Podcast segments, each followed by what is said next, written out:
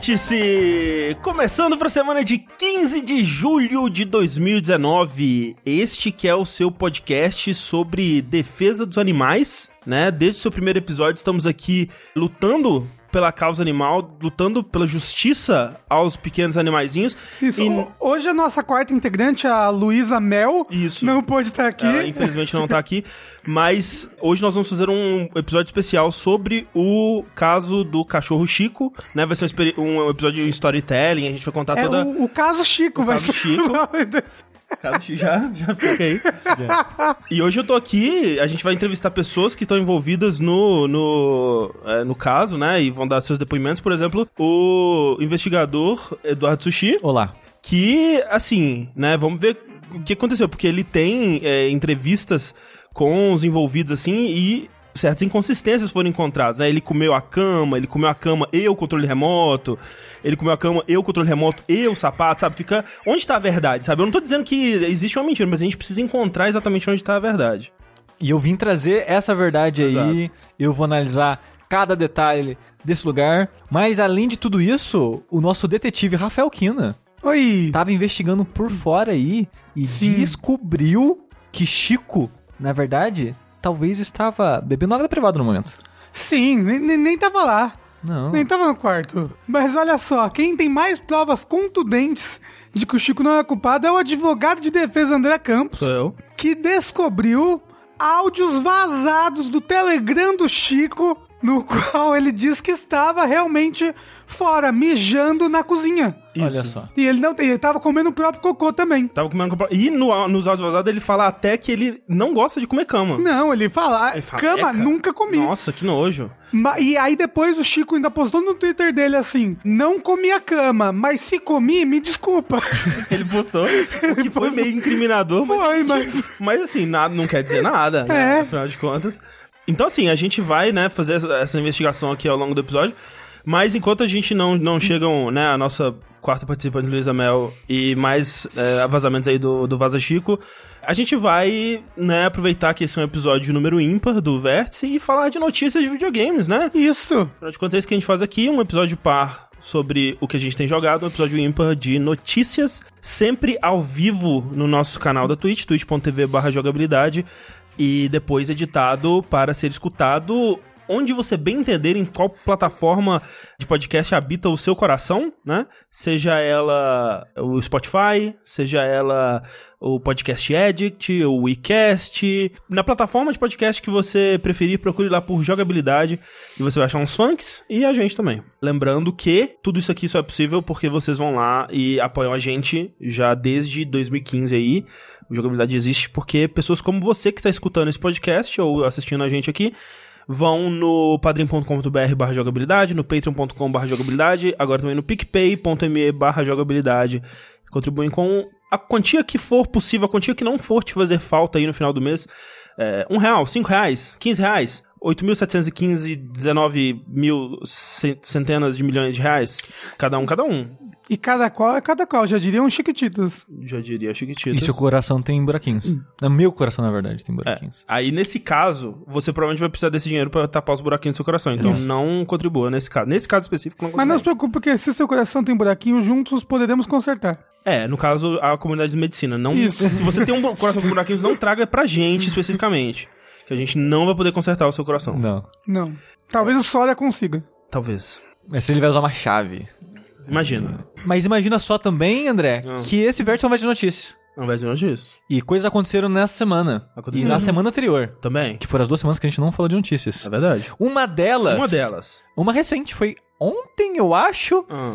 Que a Lizard Cube lançou no canal dela ontem um videozinho falando meio que um making offzinho assim, em entrevista, né? Sobre o processo de produção da trilha sonora do jogo dele, que é o Streets of Rage 4. É, porque assim, quando o Streets of Rage 4 foi anunciado, né, Lizard Cube é o estúdio que fez uh, aquele remake muito bom do é, Wonder Boy 3, The Dragon's Trap, né, que muito bem feito, teve até um mod lá do Turma da Mônica, muito legal. E aí agora eles estão trabalhando com a Dotemu, né, o Dotemu tá publicando, eu acho. Foi o, caso anterior também. Sim, eu acho que sim. E agora eles estão trabalhando no Streets of Rage 4, que não é um remake, né? Mas eles estão aplicando aquele mesmo estilo de arte deles, que é desenhado à mão, né? Super, animações super bem feitinhas e tal. pra fazer o Streets of Rage 4, só que quando foi anunciado, primeiro algumas pessoas não amaram, né, o estilo, eu não amei o estilo, tipo, se eu fosse o diretor de arte, não é o estilo que eu escolheria, mas pelo menos tem personalidade, sabe? Pelo menos não é só um, sei lá, um- uns modelos 3D meio sem graça, ou mesmo né, uma pixel art só fazendo referência aos jogos antigos. Eles foram pra algo, né, no estilo deles, isso eu, eu acho que tem que ser respeitado, assim. Mas o, o lance principal é que eles não falaram nada sobre a trilha, né, e eu acho que tão importante quanto o jogo no Streets of Rage é a trilha, né, e ninguém tinha falado nada. Isso, porque a trilha do 1 e do 2 é muito amada, elogiada, lembrada até hoje como grandes músicas de chiptune da época e tal. O 3 a gente não é cara É, parte. a do 3 é uma das piores trilhas de chiptune. É. É, o pior é que eu tuitei sobre isso, né? Falando assim, tem que ver se vai ser o, o Yuzo Koshiro do 1 e do 2 ou do 3, né?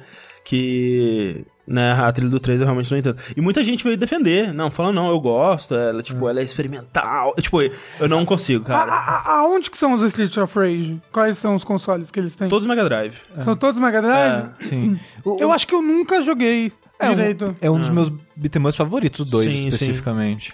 O 1 também eu acho muito bom. O 3 ele tem coisas legais, mas ele me... né.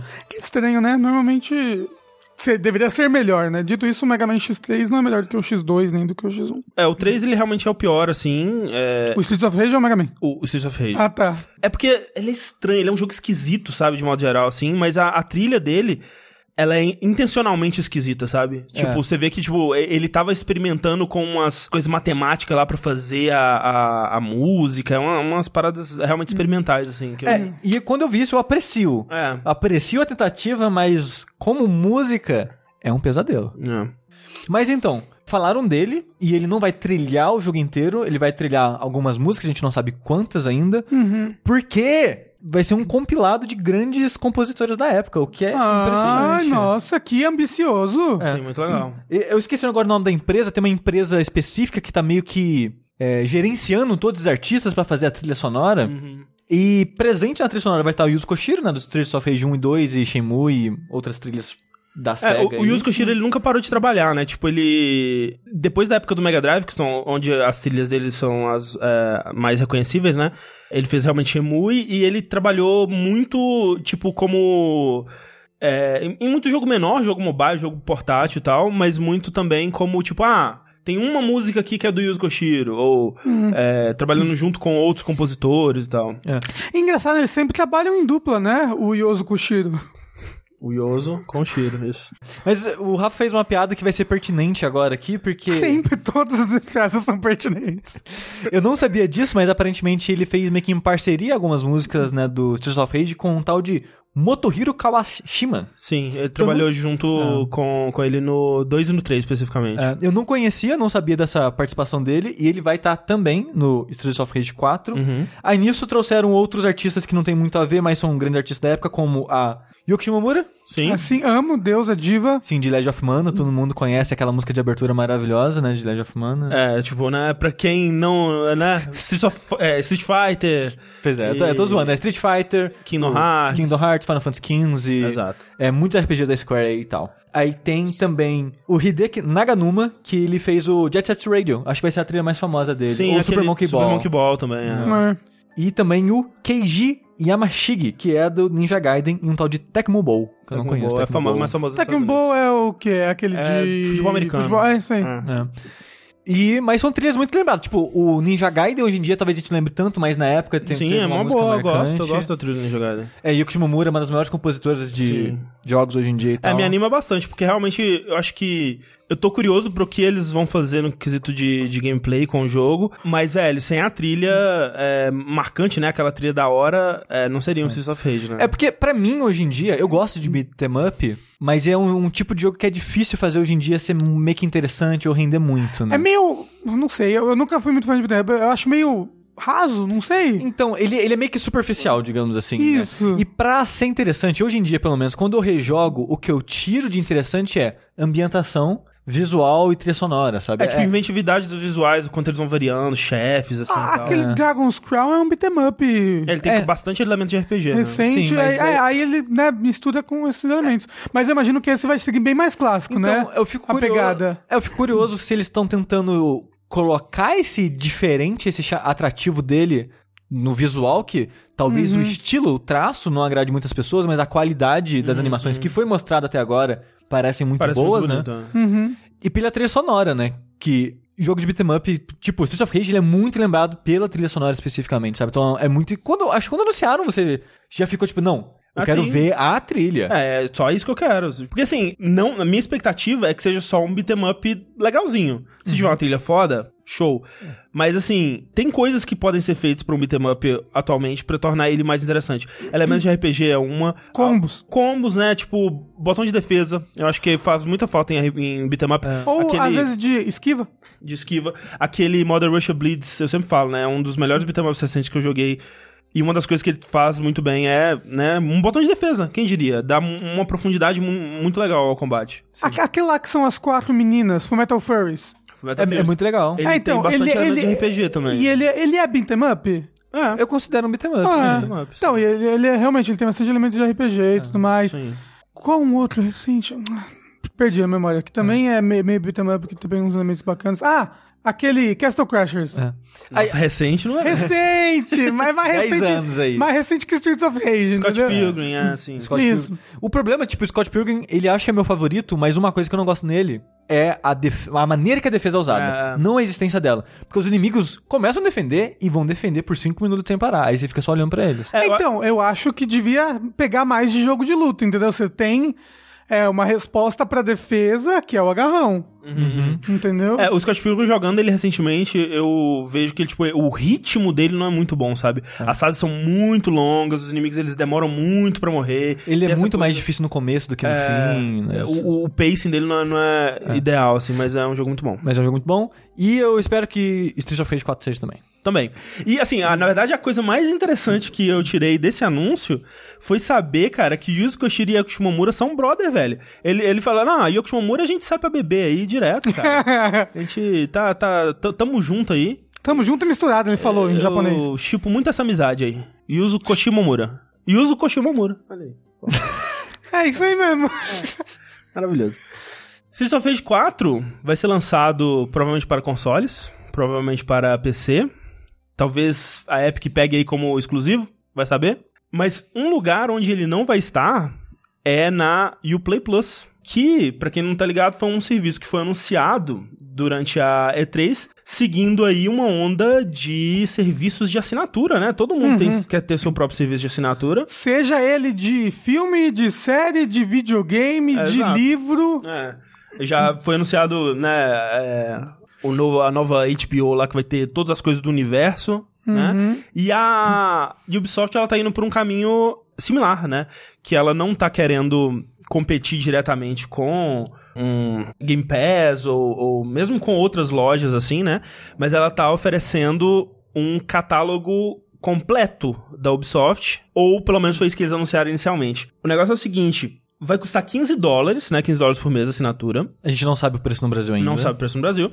Vai ter aquela coisa de, tipo, novos jogos, quando lançarem, eles vão ser adicionados. Então você vai ter novos jogos no lançamento, né? Se você estiver pagando assinatura, você acessar eles. DLCs, né? Então, por exemplo, o Rainbow Six Siege, né? Que lança novos personagens e você tem que pagar e tudo mais. E pacotes, etc. Não sei exatamente como é que funciona o DLC, mas, né? Eu sei que tem coisa pra você pagar. Isso tudo vai estar, né? Vai ser lançado lá, né? Gratuitamente, né? Dentro do, do- da assinatura. E essa assinatura, ela é só pros consoles ou é pro PC também? É só PC o serviço. só pro enquanto. PC? É. Porque senão ele tem que dar uma margem pra, pra Microsoft e pra Sony. E a outra coisa que eu acho é essa proposta deles de ter o catálogo da- completo, né? Porque muitas das coisas que eles têm aí é só PC, né? E, e- e Mas- aí ficaria mais limitado. Acho que a, a oferta teria que ser diminuída. Não, os 15 dólares não fariam tanto sentido se o catálogo fosse muito menor. Assim, a a única coisa que me interessa é jogar da. Tipo, ah, você jogar tudo dessa franquia da Ubisoft é Rayman. Mas aí eu teria, tipo, o Rayman 2 de Play 1. Então, sim, mas não o 1. Então é esse que é o lance que é esquisito, porque assim, eles têm muitas franquias, eles têm a maioria das franquias da Ubisoft. Eu acho que a principal que tá faltando, que nunca saiu no PC, pelo menos eu acho, é Just Dance, não tem Just Dance, então, né, uma grande franquia da Ubisoft que não vai estar. E aí, por exemplo, eles têm todos os Prince of Persia, desde, né, a partir do, do Sands of Time, então, Sands of Time, War Within, Two Thrones, o Forgotten Sands, o 2008. Eles têm todos os Assassin's Creed, né, todos, todos mesmo. Mas aí, tipo, tem umas franquias que tem um- umas coisas que estão faltando que são esquisitas, sabe? Tipo o Far Cry. buracos? É, Far Cry. Eles têm todos a partir do 2. É que um era da. É, um, um foi desenvolvido pela Crytek, mas foi publicado pela Ubisoft. Então, Mas talvez assim, eles não tenham direito É, talvez eles não tenham coisa. direito. Mas fica esquisito, sabe? Então, por exemplo, o Rayman, eles têm a partir do 2, mas 1 não tem. Tipo, eles têm o. Acho que né, não tem todos, né? Então, tipo, tem o 2, o 3 e aí os recentes da UbiArt. Mas é engraçado porque. Vendo o trailer aqui agora, aparece um Rayman Forever, que é a capa do 1. O que, que é aquilo? Ah, então Rayman Forever talvez seja uma versão remaster do 1, então é isso. Não então, sei. Talvez tenha um, sim. Mas o falaram ali que tem um Just Dance no Steam, então é estranho ele não ter aqui. Mas, por exemplo, Splinter Cell tem todos menos o 2. Tipo, Pandora Tomorrow. Tem um, tem o Chaos Theory, tem o Double Agent, Conviction, etc, Blacklist e tal. Mas não tem o Pandora Tomorrow. O Rainbow Six tem todos também, menos o segundo, que é o Rogue Spear. O Silent Hunter não tem um. Então, tipo, é estranho, tipo, essa proposta deles de ter o catálogo completo, mas com vários buracos, sabe? Porque pra mim Mas é interessante que- seria isso, tipo, oh, oh, nossa, eu quero rejogar todos os Splinter Cells. E aí eu tenho uma assinatura que vai me deixar fazer isso, sabe? É foda. ah, eu não sei. Pra, pra mim, não vale muito a pena essa pra mim assinatura. não. Por, mas porque eu, especificamente, não me interesso muito pelas franquias da Ubisoft, exceto Rayman. É, Mas não é que a ideia da assinatura desse serviço não é interessante pra você. É que a Ubisoft especificamente não é interessante pra você. É, é. E, tipo, mas, tipo assim, esses buracos devem ser. devem ter uma, deve ter uma justificativa boa pra esses Ah, buracos, não, sabe? Sim, sem dúvida. Não era tipo, ah, vamos tirar isso daí de é de sacanagem. sacanagem, não é? Não. Pode ser coisa de trilha sonora, pode ser, sei lá, um monte de coisa que a gente É. não sabe. Mas assim, eu acho que vale a pena, assim. é, por exemplo, quando o Watch Dogs Legion lançar. Você assina um mês, joga Watch Dogs e fechou. É melhor comprar o jogo? Assim, não sei, você É, pode alugar, é, Você pode do seu pagar, orçamento. tipo, 40, 30 reais ou 250. É. Você pode alugar, como falou o André. Não, então, E- é isso é mais isso- prático que alugar. Isso, Isso é um alugar, aluguel, é é. verdade, é. É. Em um mês você termina. Sim. Então, assim, eu acho que nesses casos é interessante. E, tipo, sei lá, a gente decide, vamos fazer um podcast sobre a, a todos os Assassin's Creed. Não, a gente não vai fazer isso. Nossa, pelo amor de Deus. Mas, olha, tá em um lugar. 15 dólares por mês, você tem acesso a todos os Assassin's Creed. É, é, é da hora, sabe? Tipo, se você quiser, porra, Rainbow Six, quero saber a, a origem de Rainbow Six, vou jogar todos. Legal. Tipo, Vou jogar todos os jogos de Tom Clancy, vou fazer um dash de Tom Clancy. O que eu acho legal, na verdade, é a possibilidade, sabe? Tipo, não é algo que. Eu, eu não imagino que é algo que as pessoas. é, a menos que você jogue, né, os, especialmente os esportes da Ubisoft, tipo For Honor e Rainbow Six e tal, talvez faça mais sentido pra você pagar. Mas os, pelos single players, eu consigo ver as pessoas an- assinando como uma coisa temporária. Como um aluguel. É, com uma coisa temporária pra, tipo, ah, vou jogar esses jogos aqui. E eles são disponíveis, sabe? Eu acho que é legal isso.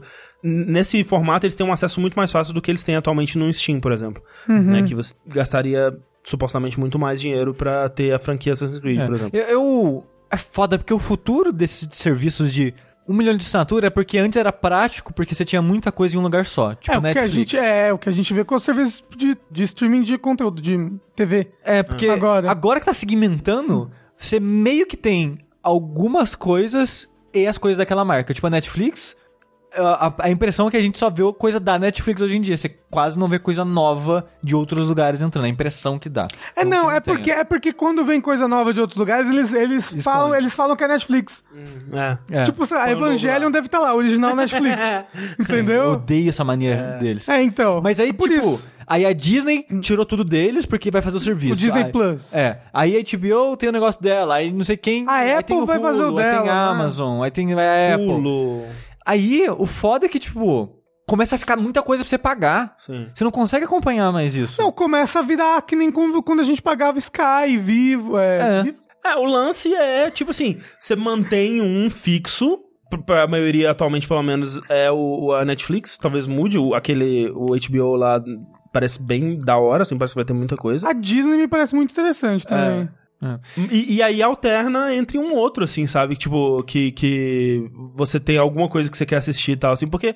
Não, não, não, entre um não. Só, e vai, O vai- negócio é você ter um grupo de amigos, cada um assina um, É. e aí vocês dividem as contas, tudo. Mas, mas o, que eu, o que eu queria chegar era. Crunchyroll. É o único assino hoje em dia, tá?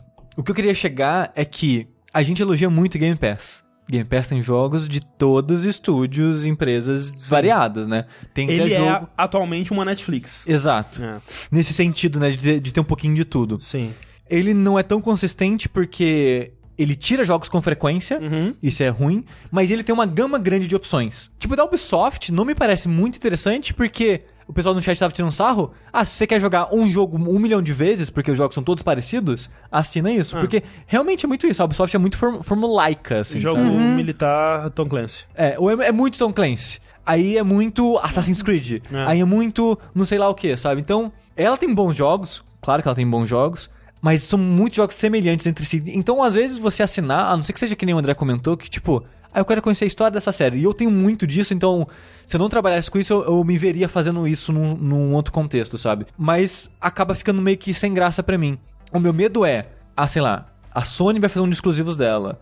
Aí a Square vai fazer um de um dela. Aí a EA vai fazer um dela. E começa a tirar, sei lá, do Game Pass, por exemplo. Aí todo mundo volta a ter exclusivo e fica na mesma situação. Isso sabe? é uma situação do que tá acontecendo com a Netflix, né? E, isso, e, e esse cenário me parece mesmo interessante, Sim. sabe? Ah, mas, o futuro é isso. Mas é. seja, é. o medo e a desinteria. É, mas eu acho que é isso que vai acontecer, eventualmente, assim. E, É. e o lance é, obviamente, a gente não vai poder assinar tudo, mas vai se tornar, vão se tornar assinaturas temporárias, né? Sim, a gente vai ficar pulando de É. uma pra outra. O que é ok. Ah, mas dá um trabalho, né? É, tipo, esse da, da Ubisoft, por exemplo, tem os, os joguinhos lá do, do UbiArt, sabe? Tipo, tem o Shadow of Light, tem o Violent Hearts e tal. Então, tipo, porra, vou assinar por um mês aqui, jogar os joguinhos mais diferentes que eles têm, né? Vai sair aquele Gods and Monsters lá, joga, vê de qual é. E é isso, e aí vai, sei lá, pra, ah, agora mês que vem eu vou assinar o da Sony, sei lá. É, mas o legal é isso, que eles estão colocando lançamento nessas paradas. Sim, isso é legal. é. Isso, isso é e legal. tem muitos desses jogos aqui que são, tipo, as versões Ultimate, né? Então as versões com todos os DLCs e tal, assim.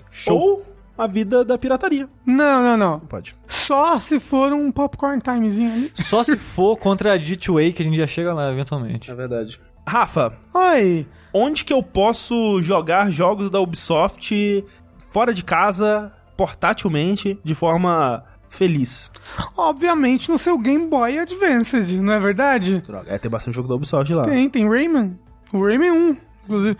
Mas não, André Campos, meu amigo. Oi.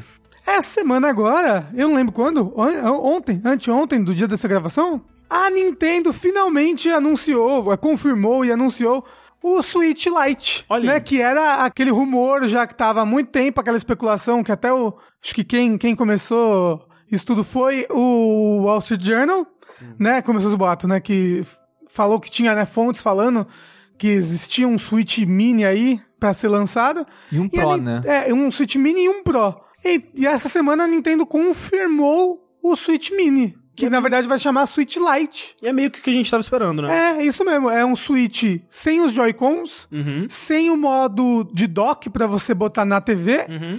menor, mais barato e com um D-pad. Era o que a gente tava esperando, um, um Switch... Que a gente tava falando assim... Não, a, a Nintendo não vai fazer um Switch 100% portátil, porque aí o nome Switch não vai fazer mais nenhum sentido. Ah, É a Nintendo. né? não, é a Então- Nintendo, tanto faz. Switch Lite, ele não tem Switch. Né? Não. Ele não faz o Switch.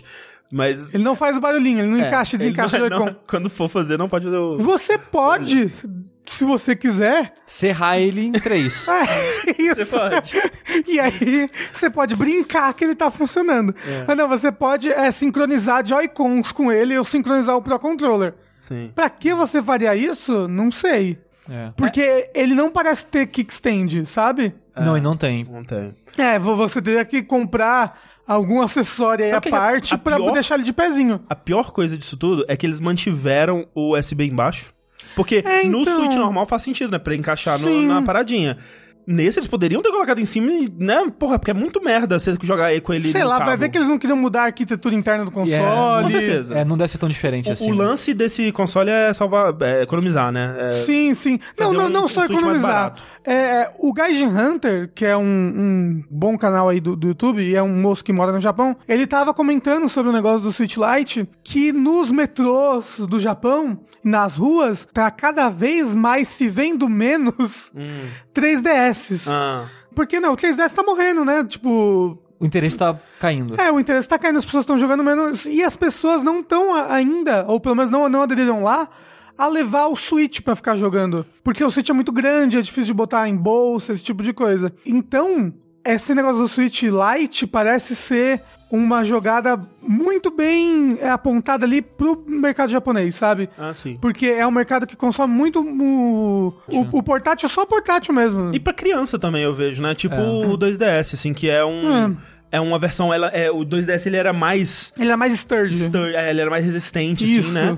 Menos partes pra quebrar, né? E, e o, o- esse Switch Lite é muito isso, né? Não tem... Porque até o da, o da Clarice, e eu já vi isso em outros Switch também, ele quebra um- o conectorzinho do Joy-Con e ele fica meio solto, ele não, não trava mais. É o Joy-Con que faz É, isso. Se você botar outro Joy-Con, Ah. ele melhora. O meu aconteceu isso na semana que eu comprei. É, toda a primeira leva de Switches tem esse problema no Joy-Con esquerdo, que é o azul. O meu é o direito. É? É, ele. Tipo, quando eu tô jogando, ele não sai, mas se eu fizer uma forcinha pra cima, ele sai. É, então. E tipo que a gente, né, teoricamente toma cuidado, né? E tipo, uma- na mão de uma criança é muito fácil de, de estragar, muitas pecinhas, né? Então, é, e, e mais barato, né? Eu acho que o preço é um, um diferencial legal, porque o, o, o Switch ele é 300 e É, o esse daí vai Lite ser 200 dólares. É uma diferença boa. Sim. É, E ele é menor mesmo, ele é bem mais compactozinho. Ele tem uma, uma duração de bateria parecida. Ele é um pouquinho melhor de bateria, mas não é muita coisa, tipo meia hora a mais de bateria. Eu- Eu acho que é uma hora em média. É. É. Eu- Eu sei lá, cara, eu acho que se ele tivesse a opção de ligar um HDMI nele, ou de docar ele de alguma forma, eu acho que me pareceria mais interessante esse do que o Switch normal. Então, talvez ele é mais barato porque ele não tem esse Ah, sim, mecanismo provavelmente interno. É, É, e, e- e ele só funciona com jogos que são compatíveis com o modo handheld. Sim. Que é tipo Quase todos. 99,9% dos jogos. Porque se você vai fazer um jogo pra Switch pra ele não poder rodar no portátil, é, é bizarro. Mas assim, o lance pra mim é, ó, ele tem o D-pad, que é muito importante. Ele não tem aquele rumble esquisito do Switch, que é legal também. Ah, ele, ele, ele não tem o Age Rumble e ele não vai ter o sensor infravermelho, né? É. Que não foi usado pra nada, né? Foi usado pro Foi usado pra Anti Switch, pro Nintendo Labo, então obviamente não é compatível com o Nintendo Labo, né? Porque você não pode tirar as. Sim. coisas dele. Perguntaram se dá pra usar o Pro Controller. Ainda dá pra usar o Pro Controller. Sim. Só que, pra quê? Mas assim, pra que você vai usar o Pro, Pro É. Controller? Você vai comprar um stand pra deixar ele e usar o Pro Controller no seu É, se ele colo? pudesse ser é, ligado numa TV, né? Seria Sim. show. No vídeo que eles, sol- eles soltaram, né? É aquele, aquela propaganda clássica da Nintendo que mostra as pessoas. Tem hora que é uma, uma por que- astronauta. É, essa parte é muito louca. Bem, bem louco. Por que, que as pessoas em propaganda de videogame elas balançam tanto o, o console ou o controle Emoção, pra jogar? Né? Emoção. do- Sério, quem é que joga videogame balançando a mão loucamente assim, ó? Não, mas eu vou dizer assim, ó. Tem uma, uma das cenas, acho que a primeira cena, mostram uns skaters, assim, eles vão pro parque de skate, uou! Jogar Switch. E aí, não, assim, depois da atividade física, Ah. eles terminaram a atividade física, Eles vão estão relaxar. suados Exato, e musculosos. gostosos, assim, provavelmente, é, né, aquela coisa. E aí, o rapaz, ele tira um, um switch normal, né, do, do- da, da mochila dele. E aí os amigos dele começam a zoar ele. Fala, Não, mentira. aí os amigos dele vão chegando assim e trazendo o, os switches lights, assim, né. Tem um amigo que ele não tem switch. E ele usa o switch do amigo, né? Ele, eles, Sim, eles ele- dividem os Joy-Conzinhos. Será que aquele grupo de amigos recente, esse amigo que não tem Switch, que ele é o único, e ele tá forçando o amigo que tem o Switch normal a ter uma experiência inferior, porque ele tá dividindo o Joy-Con, que é ruim de controlar, e por causa da...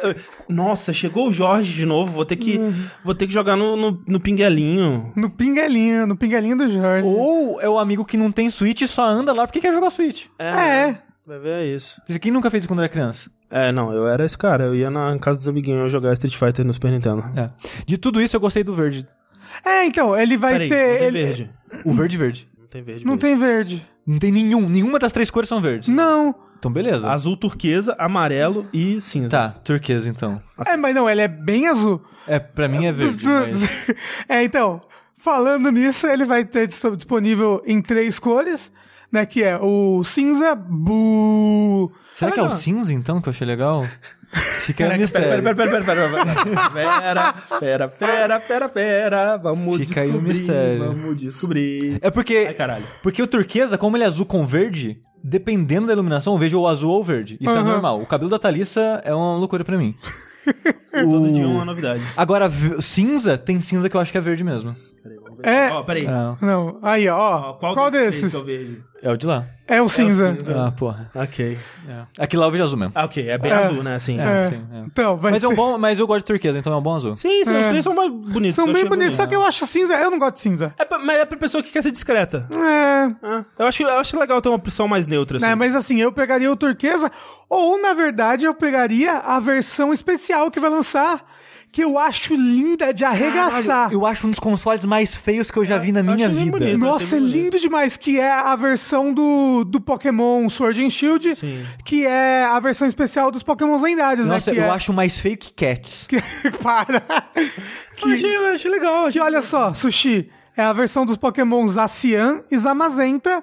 Zamazenta. É, por quê? Ciano Porque- e magenta. Que é ciano e magenta, que são a- que o console ele é um cinza claro com o D-pad da esquerda ciano, o o D-pad e os botões da esquerda ciano e os botões da direita magenta. Eu achei bonito. Não é o que eu compraria, porque tem um desenho de uns Pokémon e eu não quero Pokémon desenhado no meu videogame, mas você, você pegaria o do Pokémon? Se você O do pudesse escolher? Pokémon, Você nossa. pegaria o, o cinza ou o O azul? cinza. O cinza, eu acho que eu pegaria o amarelo. Porque o cinza que pra mim é verde, eu gosto de verde. Sim, é, no seu coração seria É o que verde. importa é o que é pra você, na É, é meu? Foda-se vocês. Mas olha só, o pessoal tá falando no chat, eu concordo muito, devia ter uma versão roxo Game Boy Advanced. Nossa, muito, porque ele, ele vai ter essa pegada toda portátil, né? sim. Porra. Não é como se tivesse lançado 3DS também dessa cor, né? Ah, deve ter lançado, tem tantos 3DS, É, tantos ter DS.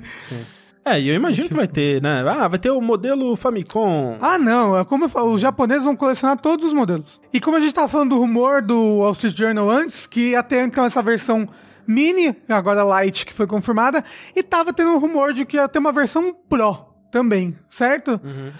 Ainda não foi, tipo, confirmado ou não se vai ter uma versão Pro, porém, a Nintendo anunciou que o. Ela tá dando um upgrade no, na versão normal do Switch. No Switch normal, um upgrade pra vida da bateria do Switch. É. Bateria melhorzinha. É, só que na verdade é um upgrade na própria placa mesmo do Switch, porque não sei se vocês viram o Digital Foundry, há, sei lá, um mês atrás ou algo assim. Eles fizeram um vídeo porque mexeram em atualizações do Switch, descobriram o nome de um novo Tegra, aí começaram a, pesquisar e acharam tipo uma patente desse Tegra novo e tal. É meio que uma variação do próprio chip que já tem é, no Switch agora. Que usa mais eficiente a mesma bateria, então. E- Exato, é, é meio que a mesma arquitetura, só que totalmente mais eficiente. É mais, me- funciona melhor e gasta menos energia. A bateria do Switch normal dura de 2.5 horas a 6.5 horas. Com mais ou menos 3... Eles usam o Breath of the Wild, né? Pra falar. O Breath of the Wild, 3 horas de bateria. Esse nova, essa nova revisão do Switch vai durar de 4.5 horas a 9 horas e 5.5 horas do Breath of the Wild. Ok, é um. É uma, tipo... bom. É bastante. É bastante, é bastante, mas... De três, duas horas a mais aí de bateria. Porra. Show. Isso não é o Switch Pro, aparentemente, e talvez o Switch Pro nem exista. Talvez Sim. fosse. For, Pô, talvez, confundiram é, lá, né? talvez fosse essa revisão aí de bateria e arquitetura. Sim. E aí os rumores, ou o leak, ou qualquer coisa, não sabia direito, confundiu. Então, É porque assim, o que a gente tava esperando pro Switch Pro, o que tinha, o que tinha sido rumorado por aí, era que ele teria aumento no processador, né? O processador É, seria isso. melhor e tal. como as versões Pros que a gente tem aí do Sim. Play 4 e do Xbox One. Mas acho, acho ok. Eu, eu, eu, eu acho que eu queria um Switch Pro, queria, pra rodar uns joguinhos com um pouco menos de queda de FPS. Você vai comprar o Switch Lite? Então, olha só, Olha lá, olha Eu lá. A tenho- resposta deveria ter sido não, Rafa. eu tenho vontade porque é lindo pra arregaçar. Nossa, que console bonito. Dito isso, eu jogo muito pouco o, o portátil. Eu É jogo mais mu- vindo pra cá, né? É, eu jogo só vindo pra cá. E o meu Switch vindo pra cá tá perfeito. Eu tenho um grip maravilhoso pro meu Switch, que eu jogo ele de Verdade, boa. Verdade. Não, e lá você teria que comprar outra paradinha. É, eu ia ter que comprar um outro grip ou qualquer coisa assim, porque eu normalmente essas coisas pequenininhas, não, pra minha mão, não dá. Tipo o 3DS, eu amo meu 3DS. Mas é, eu tenho muita dor na mão quando eu jogo ele, porque ele é muito pequeno. Eu, eu vi pessoa falando assim, ah, vou comprar porque é finalmente um D-pad, mas tipo, tem como você comprar aqueles é, Joy-Con específico, você né, da como comprar- Rory e tal. Não, tem como você comprar um Pro Controller, né? É, não, mas digo no modo portátil, né? Ah, é. Até porque esse Joy-Conzinho especial ele só funciona no modo portátil. né? É, a Josi do Verdade Geek, ela perguntou, nossa, vocês não jogam deitado? Eu sou preguiçosa. E tipo, mas Switch você já consegue jogar deitado de boa, sabe? Se esse for o caso. Acho que depende do setup da pessoa com a TV, né? Não, o Switch. Não, ele Ah, tava não. jogando portátil deitado. É porque é, é, a gente tá falando que a gente quase não usa o Switch no modo portátil, entendeu? Ah, tá, entendi. É que a minha cama fica. Minha TV fica em frente à minha cama. A, Então minha, eu- a, a, a TV fica em frente da cama. então eu também. consigo jogar sentado na cama de a, boa. a TV que não roubaram, né? Essa daí. que a do quarto não roubaram, né? Se Mas- tivesse roubado a do quarto, ia ter ficado muito assustado. Mas o meu Switch eu uso mais portátil porque eu jogo na, no banheiro. O meu Switch é 90% banheiro. É. Mas lembra que o banheiro do, do sushi é uma coisa, né, tem- demorada. Dá, é. dá tempo de zerar um Dragon Quest E, 11. e aí. eu acabo e eu, eu fico lá. Porque eu não sei, eu gosto de banheiro. Eu não vou entrar naquele podcast, não é lugar pra isso. Mas Já, eu tô- não, você, já, é. você já contou essa história, que era um lugar tranquilo. Lugar Exato, exato, exato. Então isso pra minha vida, eu não sei, eu gosto de banheiro agora. Eu gosto de banheiro. Sushi é um... eu gosto de banheiro. Mas o banheiro não gosta de você, né? O banheiro não te chama com frequência. Não. Ah, meu cu que não gosta de mim, é outro, outra história. Mas será que a gente gosta do seu cu? Eu espero que não, porque senão vai sair tudo sujo. Chuca, né? Eu seria um péssimo passivo. E com essa nós encerramos O jogabilidade. jogabilidade. Falando de coisas legais, Yay! vamos falar sobre Pokémon. É. Vamos falar de merda na comunidade de Pokémon. Ah, Ai, André, você não sabe, André, das últimas novidades do mundo Pokémon.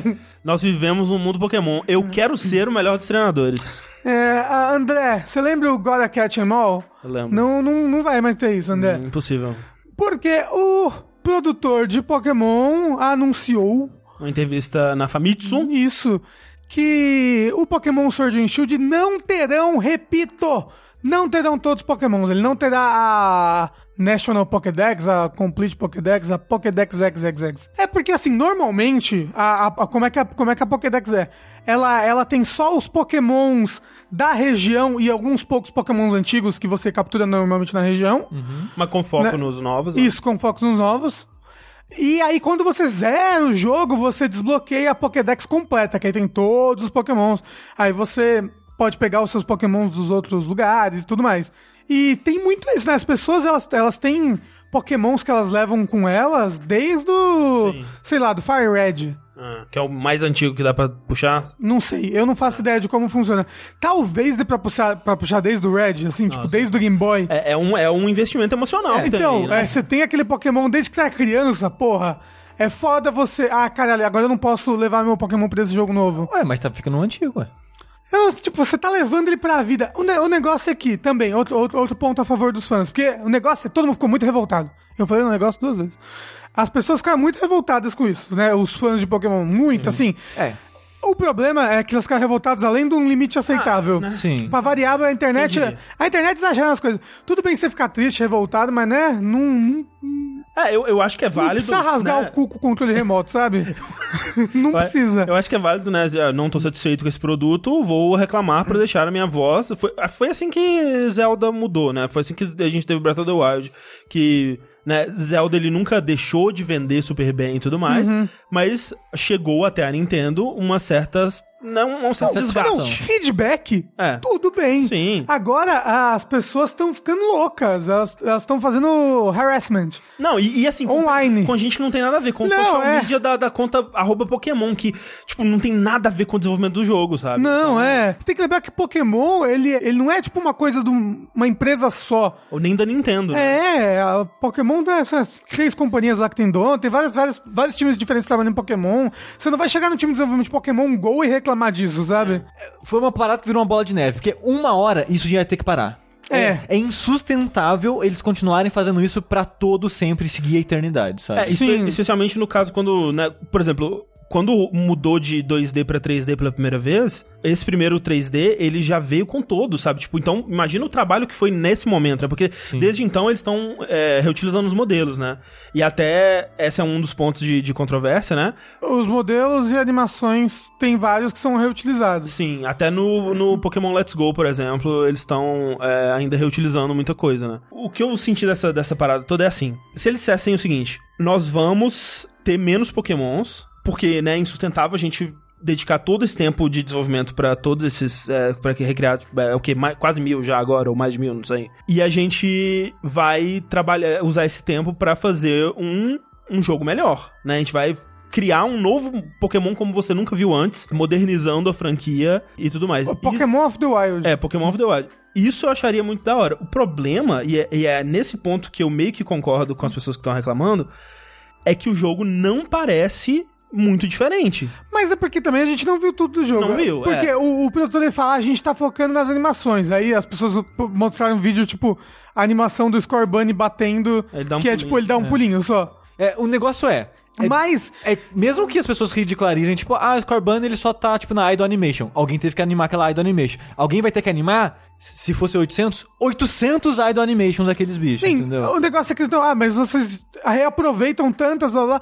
É que esse jogo vão ter algumas features novas que vão requerer novas animações que talvez eles não, não fizeram pra todos. Tipo, vai ter o, o Gigantomax lá, e vai ter apare- aparentemente boatos de um sistema de acampamento em que você vai acampar com o seu Pokémon e vai poder, sei lá, alimentar ele, fazer carinho.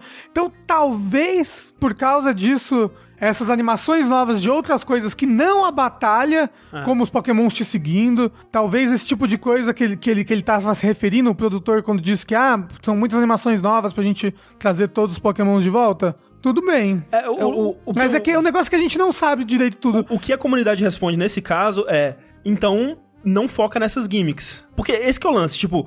Quando eu vi que eles estavam dissatisfeitos, né? o- A, a comunidade estava dissatisfeita com o lance da Game Freak, eu pensei, porra, finalmente, finalmente o- a comunidade de Pokémon está concordando comigo que a Game Freak, né? Tinha que tirar a Game- Pokémon da Game Freak, na verdade. Que ela tá desde 1996 aí, não sei quando, fazendo o mesmo jogo, basicamente. É, batalha por turno é isso. É, mas não, não é, né? Porque evoluiu, né? De, de, de Não, ano é tudo igual. E, e o Pokémon teria como ser muito mais do que ele é hoje e eles continuam repetindo a mesma fórmula e eu acho... Nossa, eu não aguento, eu não tenho Não, mas vontade de jogar. olha só. Mas, mas o lance A é... comunidade Pokémon, se você mudasse qualquer coisa também, ia Então, ficar. Esse, esse que é o lance, porque quando eu vi inicialmente, eu pensei, porra, que legal que a comunidade de Pokémon está se revoltando contra a Game Freak, porque é só assim que a gente vai ter mudança na franquia Pokémon. Mas na verdade o que eles estão se revoltando é porque eles não vão ter exatamente o mesmo jogo de novo. Sim. Eles estão revoltados que eles não vão ter exatamente o Pokémon, a experiência que eles tiveram no, no Sun e Moon, no X, no Y e uh, todos os outros. E isso é muito triste, cara. Eu, eu seria muito mais a favor eles lançarem um jogo com, sei lá, 50 Pokémons. E aí todos, tipo, muito bem feitos, com Blastoise atirando água do canhão, com Mas assim, vinha do Bulbasaur você atacando. sabe que não é super bem feito, mas já tiveram dois jogos mais ou menos nessa pegada que você tá falando. Hum.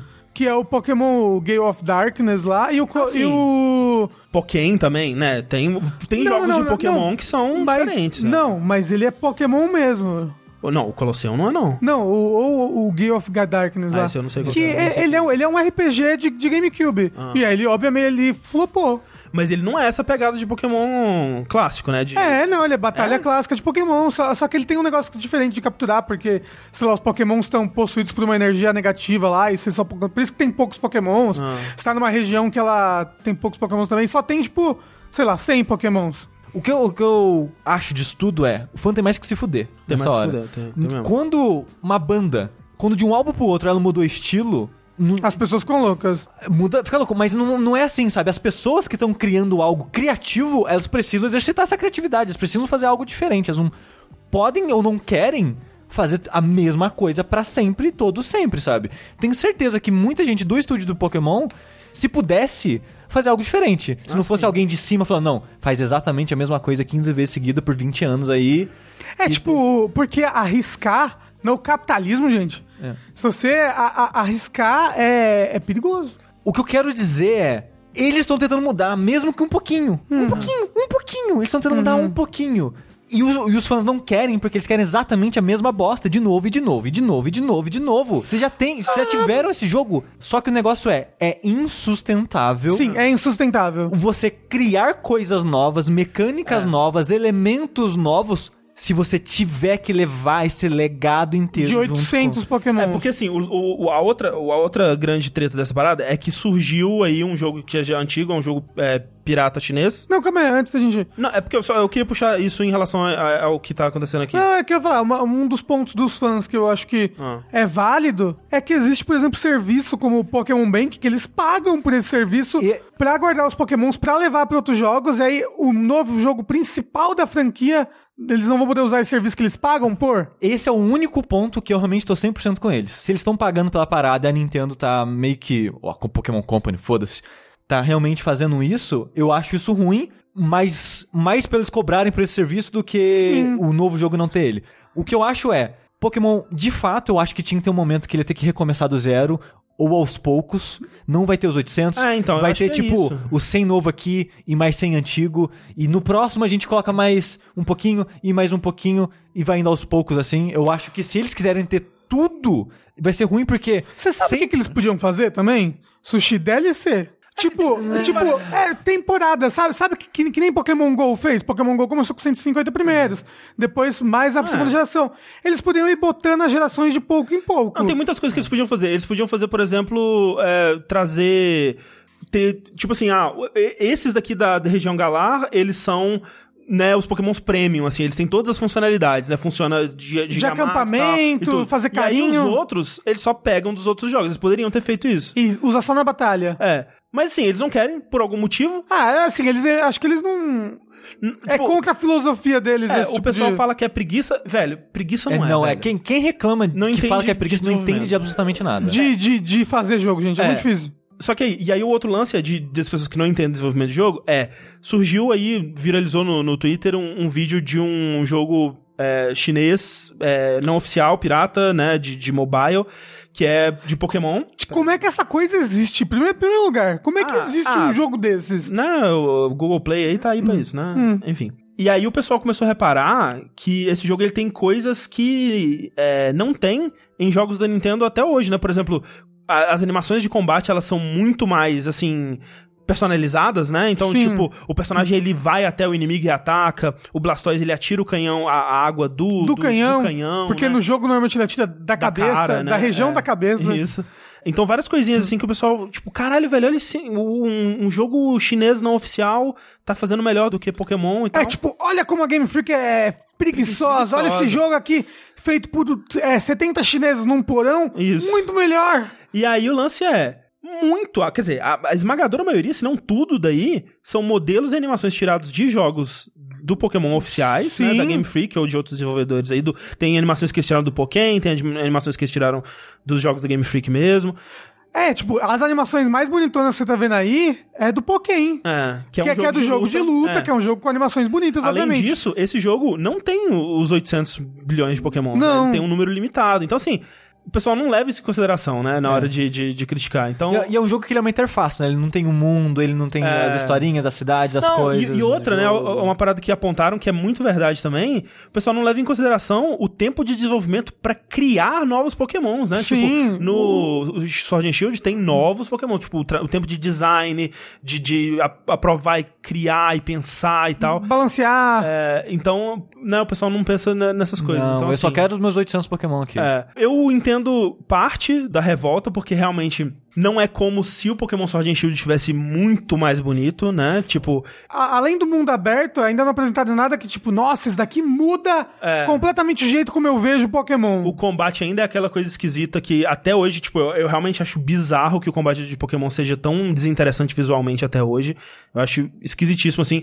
E nem tô falando de ter uma, um, um golpe único pra cada Pokémon, porque seria realmente impossível. Mas, velho, faz os Pokémon correr um até o outro e dar uma porradinha, velho. Não precisa, sabe, não precisa de muita coisa. Isso, tem, isso é uma coisa que, tipo, você pode aplicar isso pra todos, sabe? É, Mas é a tradição da série. é, e aí é que entra o, o fã maldito, né? Tipo.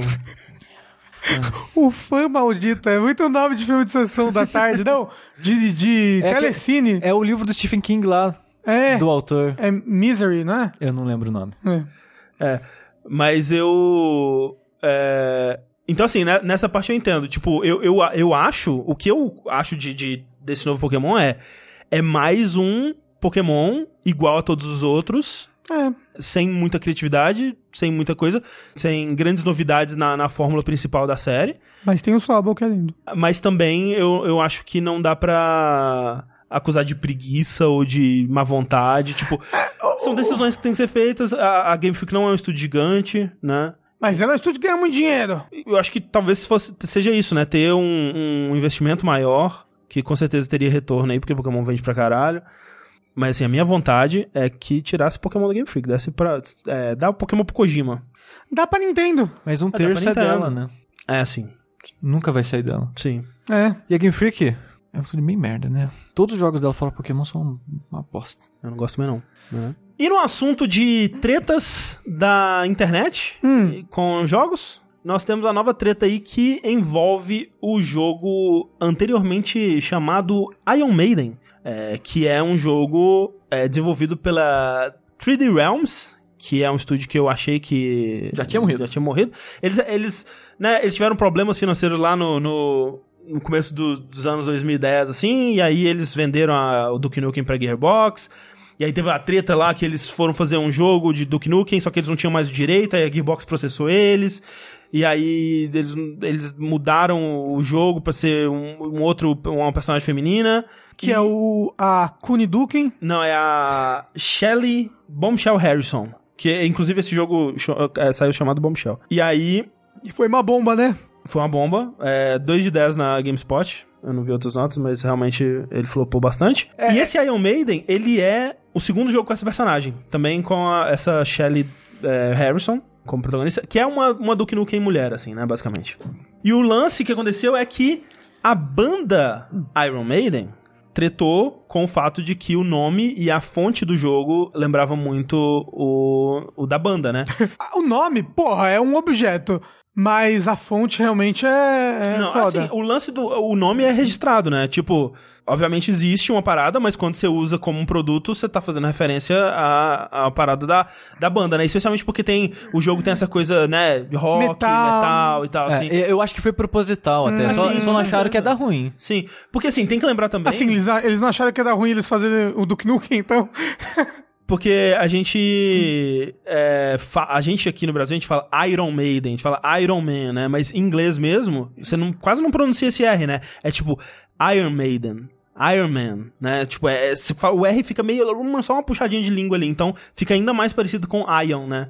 Então, a pronúncia é quase imperceptível. Se alguém falar rápido assim, você quase não, não vê a diferença. Podia chamar de Iron Mayday, o, o jogo. Mayday, né? Iron Mayday. E aí o logo deles, tipo, não. A fonte não parece, mas, tipo, né? Dá pra você ver uma, alguma semelhança. O M é meio, parecido, tem uma coisa metálica ali e tal. E aí eles processaram, é, querendo ali 2 milhões, né? Citando que. Comentários no vídeo do, do trailer do Iron Maiden que falavam lá. Ah, só falta agora uma música da banda. Ou então, ah, que legal que a, a banda tá lançando um jogo e, tal. É, Pessoas é. confundindo, né, a parada. E aí a Gearbox falou, porra, não queremos essa treta pra nós, né? Não temos dinheiro pra, esse- pra essas coisas. E mudaram o nome. né, Pra? Para Ion Fury. E mudaram o É a Iron Ion. Ion Fury. I.O. I-O-N. Que é que nem antes. Antes Ah. também era Ion Maiden. Ah, não era Iron Maiden? Não! Ah, eu fiquei Tá confuso. Mas tá vendo? Mesmo a gente falando aqui, Ion Maiden e Iron Maiden, o Rafa achou que era a mesma coisa. É. Então, É, provou, Ion. provou o... O ponto. o ponto do, da banda. Então, eles também tiraram a texturinha de aço escovado do logo ali, mudaram um pouco o, o jeito que ele tá apresentado pra não ter essa treta. E agora chama Ion Fury e o jogo continua. Esse jogo ele parece interessante, um- É. de certo modo, porque ele tá sendo feito na Build Engine, que é a engine do Duke Nukem, né? A engine que o Duke Nukem 3D e o Shadow Warrior foram feitos, que ela era uma engine, na época ela concorria ali com a, com a engine do Doom e tal, que é- era antes dos jogos irem pro Full 3D, ela usava sprites ainda, e aquele 3D meio fake. Só que com sprites mais bonitos, né? Uma resolução melhor e tal, widescreen e, e features de jogos modernos, assim, eu, eu acho que pode ser legal, assim. É, eu, eu- assim, eu acho que já teve algumas pessoas que teve meio que um uma early build dele. É, as pessoas que jogaram na E3 falaram que. Eu não sei se foi na E3, mas que jogaram em algum, em algum evento falaram bem. Mas se ele é feito nessa engine aí antiga, ele é tipo. Ele tem cara assim de jogo antigo, fio de jogo cara de jogo antigo. cara, mas mais bonito, em resolução maior, É, essas com coisas. mouse e teclado e tal. Até o Duke Nukem, ele, ele eventualmente teve suporte a mouse e teclados também, É. então... E tipo, eles fizeram um jogo moderno hum, Na engine na antiga. engine antiga. Isso é é. interessante. eu Porque, tipo, vai interessante. sair pra console, É. pra PS4, Sony, vai sair pro PC. Tipo, o jogo hoje em dia leva em conta headshot, que na época não tinha essas coisas e tal. Sim. Então ele parece legal. É isso aí. É, Iron Fury. Só que o- a única coisa é a 3D Realms, é que não manda bem desde, né? Depois de 12 anos fazendo Nukem Nukem, É, assim, né? Volta pra última coisa que deu certo, né? Acho que esse é o, o caminho, então... É, né? a Mas última coisa que deu certo no caso foi o quê? Shadow, Shadow Warrior? Talvez Shadow Warrior ou Duke Nukem em 3D. É, né? tipo, 20 anos atrás. Tá, todo mundo sabe, né? Antes tarde do que nunca. Continuando as notícias, outra coisa que está acontecendo recentemente é a Evo, que acontece todos os anos aí. Já tá mundo sabe. acontecendo? Vai acontecer em breve. Ah, Porque a notícia, no caso, é a lista dos jogos que irão ter destaque na Evo e o número de participantes e coisas do tipo. É só mais um. Olha a Evo chegando aí, gente. Olha aí chegando aí, gente. Sempre legal. assim, a gente podia ver, hein? Será que se a gente vê ao vivo? Será que ia ser legal? Não, ao vivo é muito, é muito longo. É. Não é algo Só a final de alguma Eu coisa. só então. assisto as É, finais, talvez assim. final, mas mesmo assim é, é foda porque a gente não entende muito, né? Não. Eu entendo de Smash, vamos ver a Não, final de Smash não, junto. tudo bem. A gente Final de pode Smash ver fora a gente, entendeu? A gente Ah, vê, mas não em streaming. A gente podia fazer uma stream no Facebook só pros padrinhos. A gente só, só, só pra ficar conversando enquanto assiste junto. É...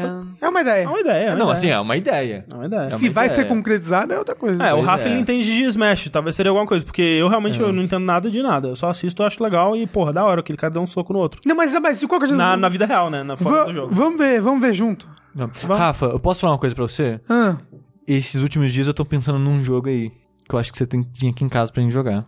Dark Souls 2. Ah vamos. A gente vamos. pulou ele. Pulamos, hein? E eu tô pensando. De, de, de, de vez em quando acontece isso, eu penso nele. Dark Souls 2. Nesse momento, Sushi, pense nos seus amigos. Pense em Jesus. Jesus.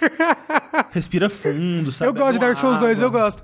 Só que a gente vai jogar a. a versão. Do PS4, sim. Sim, que é que eu mais gosto. Tem gosto pra tudo nesse mundo e prova disso é o jogo com mais número de inscritos na Evo 2019. Dragon Ok. Ball Fighter Z.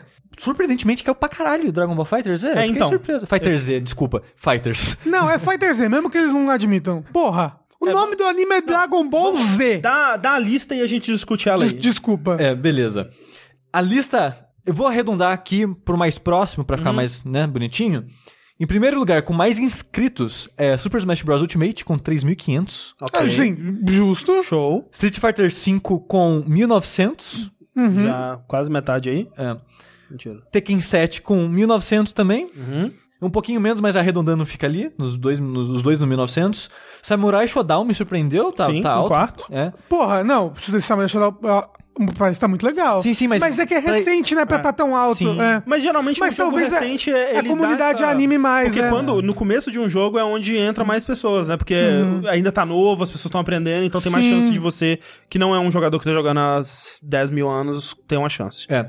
Então Samurai Shodown com 1.700. Mortal Kombat 11 com 1.500. Uhum. Under Night, In-Birth, Ex- Exilate, ST. Esses jogos de luta de anime. Ai, Esse não. jo- O nome desse jogo é maravilhoso. É 1.100, 1.150. Dragon Ball Fighters com 1.200. Soul Calibur com 740. Blast Blue, Crash Tag Battle com 640. Mas qual dos daí te surpreendeu? Que você falou, ficou muito surpreso. O Dragon Ball. O é- Dragon Ball ter caído, porque o ano Ah. passado ele teve, tipo, um, É, então. acho que 2.500. Olha, olha só. Mas olha só, Não, calma aí. ele era novidade ano passado. Ele era novidade. Mas o lance é, eu peguei aqui, ó, de 2016 até 2018, o, o top 3 de cada ano. Olha só que coisa interessante. Em 2016, Street Fighter V era o primeiro, com 5.102. Que era recente. É, não, era recente. Smash 4 em segundo, com 2.656. E Melee em terceiro, com 2.373. Em 2017, Street Fighter V, 2.622, ou seja, caiu pela metade. Smash 4, 1.500 e Melee 1.400. Em 2018, Dragon Ball Fighters com 2.570, Street Fighter V com 1.929 e Tekken em terceiro com 1.538. Então, assim, Street Fighter tá numa decadência constante, né? Ele tá só caindo, Ah, caindo, não, a caindo, comunidade caindo. mesmo de Street Fighter V, de Street Fighter no geral, tá muito desgostosa com o 5 faz bastante tempo. E nem tem perspectiva pra novo conteúdo, né? Eles acho que tem um tempo já que eles vão anunciar. Talvez na Evo eles vão anunciar, não sei. Mas é, é- é triste porque ele tá caindo, caindo, caindo, mas ainda tá em segundo. Quer dizer que a Evo, como um todo, ela tá tendo menos pessoas por ano? Não, o lance é. Antes era menos, menos distribuído. Ah, Tipo, antes era só esses que tinham, tipo, mil, tipo, os primeiros tinham mil, assim, chegava a mil. O resto era e os outros eram de 500 é, Entendi. e pouquinho assim. O, o Dragon Ball que é o mais impressionante, né? Porque ano passado ele era o primeiro e agora ele tá em sétimo, né, cara? Ele Mas ele caiu muito. quanto? Mil pessoas? Ele caiu por é, mais, 1.500 pessoas, mais ou menos. Mas às vezes essas 1.500 pessoas, ela, ele era novidade no passado. Agora essas pessoas estão em outros jogos, sabe? É, o lance é. Era o jogo que todo mundo tava tentando no passado entrar e se dar bem. Agora. Foi isso, tem muito disso com certeza. Mas também tem o lance que a. acho que foi a Shueisha, né, que é a editora de Dragon Ball no, no Japão, ela começou a tretar com o torneio de Dragon Ball, ela começou a fechar, cancelar torneios. Por quê? Tá, por tá usando, é que é a mesma coisa que a Nintendo fez com o Smash uns anos atrás aí. E aí o pessoal, tipo, ué, é, eu tô me preparando pra esse torneio e, e do nada, né, cancelam o torneio, não, não vou mais jogar o jogo. Então ele- eles meio que mataram a Mas comunidade. que bosta, né? Que, É. que burrice! Que Sim. caralho! Que, ah, não faz nem sentido! E aí, é foi, é, foi só no Japão, né, mas, né, uma grande parte da comunidade. É, uma grande parte da comunidade de jogo de luta tá no Japão. E o lance é. Também, eu acho. De lá pra cá eles lançaram uns 40 Goku, né? É meio. É, o suporte não foi tão Ah, interessante. é porque não, É. tem, não tem outros personagens, Porra, né, é Dragon Ball. isso. Pô, Dragon Ball é gigante. Tem pega do personagem. Dragon Ballzinho. Pega um tal Pai Pai, Ah. pega um. Porra, muito mais legal do que 10 Goku, velho. Qualquer coisa é melhor do que 10 Caralho, Goku. até Dragon Quest tem 10 Goku em cada jogo. É. Esse é o Então- problema. É. O, o problema também, talvez. É que, tipo, foi muito legal de assistir Uhum. o Dragon Ball. Fez sucesso, né? Os streams de Dragon Ball. Sim. A, a parte do, da Evo de Dragon Ball fez muito sucesso, as pessoas Uhum. elogiaram, as lutas foram empolgantes e tal. Mas talvez pra quem joga, o jogo ficou muito na mesmice, então eles Uhum. foram desempolgando. Eu não, realmente eu não sei. É. Mas é. Deu, deu uma queda. Eu, eu achei que ele seria. estaria lá em cima esse ano de novo. Não, eu também. Mas é, é, Smash em primeiro aí, que é justo. A comunidade. Você sente que a comunidade Melee ela se uniu com é, esse novo? Ah, migrou? tem, tem pessoas, tipo, Óbvio como, tem, é. como o Mewtwo King, acho que ele só, só, jogava Melee, e aí ele tá jogando Ultimate agora, talvez ele participe. Então, é, sim, teve várias pessoas da comunidade clássica e de Melee que estão jogando Ultimate, mas assim, tem gente que não larga o Melee por nada no mundo, é. Né? Ah, Que- pessoa que nem joga videogame, mas joga É. Né? Tipo, é a única coisa que a pessoa joga. Então, é, mas di- dito isso, a comunidade do, do Smash Ultimate tá bem forte, Hum. tá bem ativa, muito, muito, muitos campeonatos todas as semanas, e é muito gostoso de assistir, inclusive. discordo. Nunca assisti um, mas A gente vai discordo. ver, a gente vai assistir a Evo junto. É. Quem sabe, quem sabe eu consigo ver Não! alguma coisa de interessante em Smash. Não, você vai gostar. A gente vai assistir junto, eu vou vai ficar. explicar, você vai vou te explicar as coisas, isso. Não tem. Não tem, ah. Aliás, Não até, quero, te- então. até tem, mas não, não é. Não é. Não é útil. Brincaram ali, que põe 10 Goku no Smash. O foda é que o Smash tem uma estrutura pra isso, então seria cada um uma roupa. É. Aí, aí teria 10 Goku na porra. não, do vai, vai Smash. ter o Erdrick agora no Smash. E é ele é Goku. praticamente Goku. É o cabelo, é igual, é a cara. Pô, o personagem do Dragon Quest Builders 2 é o Goku também. É, é o Goku. é. E só E dá Super pra fazer Saiyajin. o Goku, né? Sim, você pode fazer feminino e aí é outra, outra pessoa. Tem, vai ter o Trunks também agora com espada, mesmo cabelo e espada, só muda a cor do cabelo. E essa é a Evo. Ele é legal. O Illuminati? Illumi- Os pro... é que- é que- Illuminati? É que, Illuminati? você, é que você ainda não jogou o Dragon Quest principal, né? O protagonista ele é em branco, ele não é nada. Ele só assiste a Esse história. do Builders, ele, tam, ele é meio que em branco também. O Builders, ele, é, ele é a história do 2, não é? Eu O- acho que o não. um é do 1, um, do 2 acho que é nova. É, eu acho que não é a história do 2. É. Ele, tipo, ele, ele menciona o Erdrick, ele menciona É. coisas assim, mas... Mas eu acho que ele Mas é a mais... história é a- nova. Mais sobre isso no vértice da semana que vem. Isso. Onde falaremos sobre Dragon Quest Builders 2. O meu jogo do ano, já fica aí o teaser, de verdade. É, agora, né, superando Mario Maker. Sim, sim. Jogo. Eu simplesmente esqueci da existência de Mario Maker. Eu esqueci da existência de Mario Maker por causa do Quest Builders 2. Eu fiquei apaixonado. Parece que fizeram o jogo pra mim, André. Fala, fala, ô, sabe aquele moço lá, o Rafael Kina? Ah, Quem? Aquele obeso? É, vamos fazer um jogo pra ele? E fizeram o jogo pra mim, André. Caralho.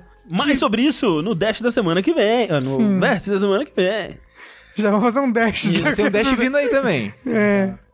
Quem não está jogando Dragon Quest Builders 2, mas se estivesse, estaria jogando de uma forma meio é, escusa e desagradável, são os usuários da G2A, uma, um serviço que a gente já comentou aqui no Vértice há muito G2A. tempo atrás, G2A, que, pra quem não sabe, é um site de fraude, não, de venda de keys, né? Com cartão roubado? Não, não. Não, é... não, é. Ele é um, um site de, né, aquele site de mercado cinza onde você compra, né, qualquer, qualquer usuário pode anunciar uma, uma chave do Humble Bundle que pegou e não, não quer e tal, aí você vai e vende lá e esse tipo de É coisa. a feira do rolo da, inter- da internet. Isso. Há um tempo atrás teve uma polêmica sobre esse serviço e o quanto de problema que esse serviço estava causando para os desenvolvedores, especialmente os desenvolvedores indies, porque o pessoal, eles criam bots e eles pegam é, chaves que o pessoal dá de giveaway, né, de, de brinde no, no, no Twitter, assim, aquelas chaves que vem, tipo, ah, tem uma interrogação, a interrogação é o sobrenome do Scooby-Doo. Aí você tem que descobrir o É do. é do, no caso. Sobrenome do Scooby-Doo. É... E aí você ativa a chave. E aí o pessoal cria bot pra receber essas chaves e, e, né, e, ir testando até descobrir e tal. E, e aí de- depois vende essas chaves e pessoas que compram, né, chaves com cartão clonado e, e antes de vendem antes de dar o chargeback, né, do- da pessoa com cartão clonado perceber e aí já a chave já foi mandada É crime que chama. é crime. E, e coisa tipo Humble Bundle mesmo, né? Que não, não chega a ser crime, né? Porque você comprou a chave, você tem a chave lá, você meio que faz o que você quiser com ela.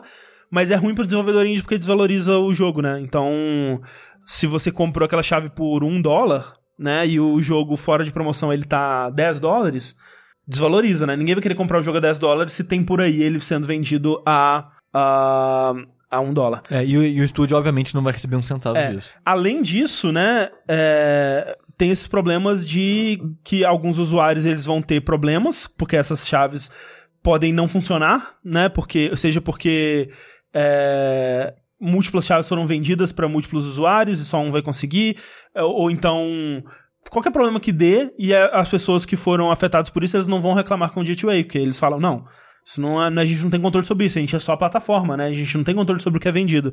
E aí vão reclamar com o desenvolvedor e querer reembolso do desenvolvedor. Que, que, que tá sendo lesado, na Tá sendo verdade. lesado, é. Eles, eles gastam tempo e dinheiro pra uma parada que in- inicialmente eles nem receberiam nada, né? Porque a chave, que essas chaves que eles estão vendendo são muitas vezes chaves que são dadas de graça, né? Então, Tem um lugar que canal de YouTube, jornalistas e tal, vai pra tentar conseguir Isso, que... isso, Porque assim, pra quem não... Quem é de fora da área não faz ideia que existe isso, eu acho que talvez não faça. Tem muitas empresas de PR, de relação pública, que são meio que automatizadas. Por exemplo, eu vou lançar um jogo. Ah, mas eu não quero é, lidar com todos os e-mails. ou não Ou os recursos, ligar, ou, né? é, não tenho recursos pra Exato. isso, normalmente. Então tem um, uma- um site, uma empresa chamada Keymailer. Você vai lá, você se registra e seu jogo vai aparecer no Keymailer. Você gerencia através desse, desse serviço quem vai receber suas keys ou não. Isso. Aí, normalmente, você que é jornalista de jogos, alguma coisa assim, É. você vai lá, faz o seu registro. Isso. E aí você pode pedir keys através desse site, que é mais prático. Isso, aí... Ao invés de mandar um e-mail pra pessoa. Exato. Aí blá, como blá. já tem todos os seus dados, tem link do seu Twitch, do seu YouTube, do seu site, essas coisas, é mais fácil deles verem quem é você e ver se vale a pena É. te enviar aqui ou não. e aí geralmente também eles pedem, tipo, ó, você cobriu, você falou no podcast, falou num vídeo e tal. Manda o link pra Manda o gente. link pra gente, pra gente ver que você usou e, aqui, né? e é foda porque especificamente esse Keymailer, eu tô citando ele por causa disso, tem muito golpe lá. É. É muita gente que não tem um canal ou nem faz cobertura de jogos e Uhum. tal.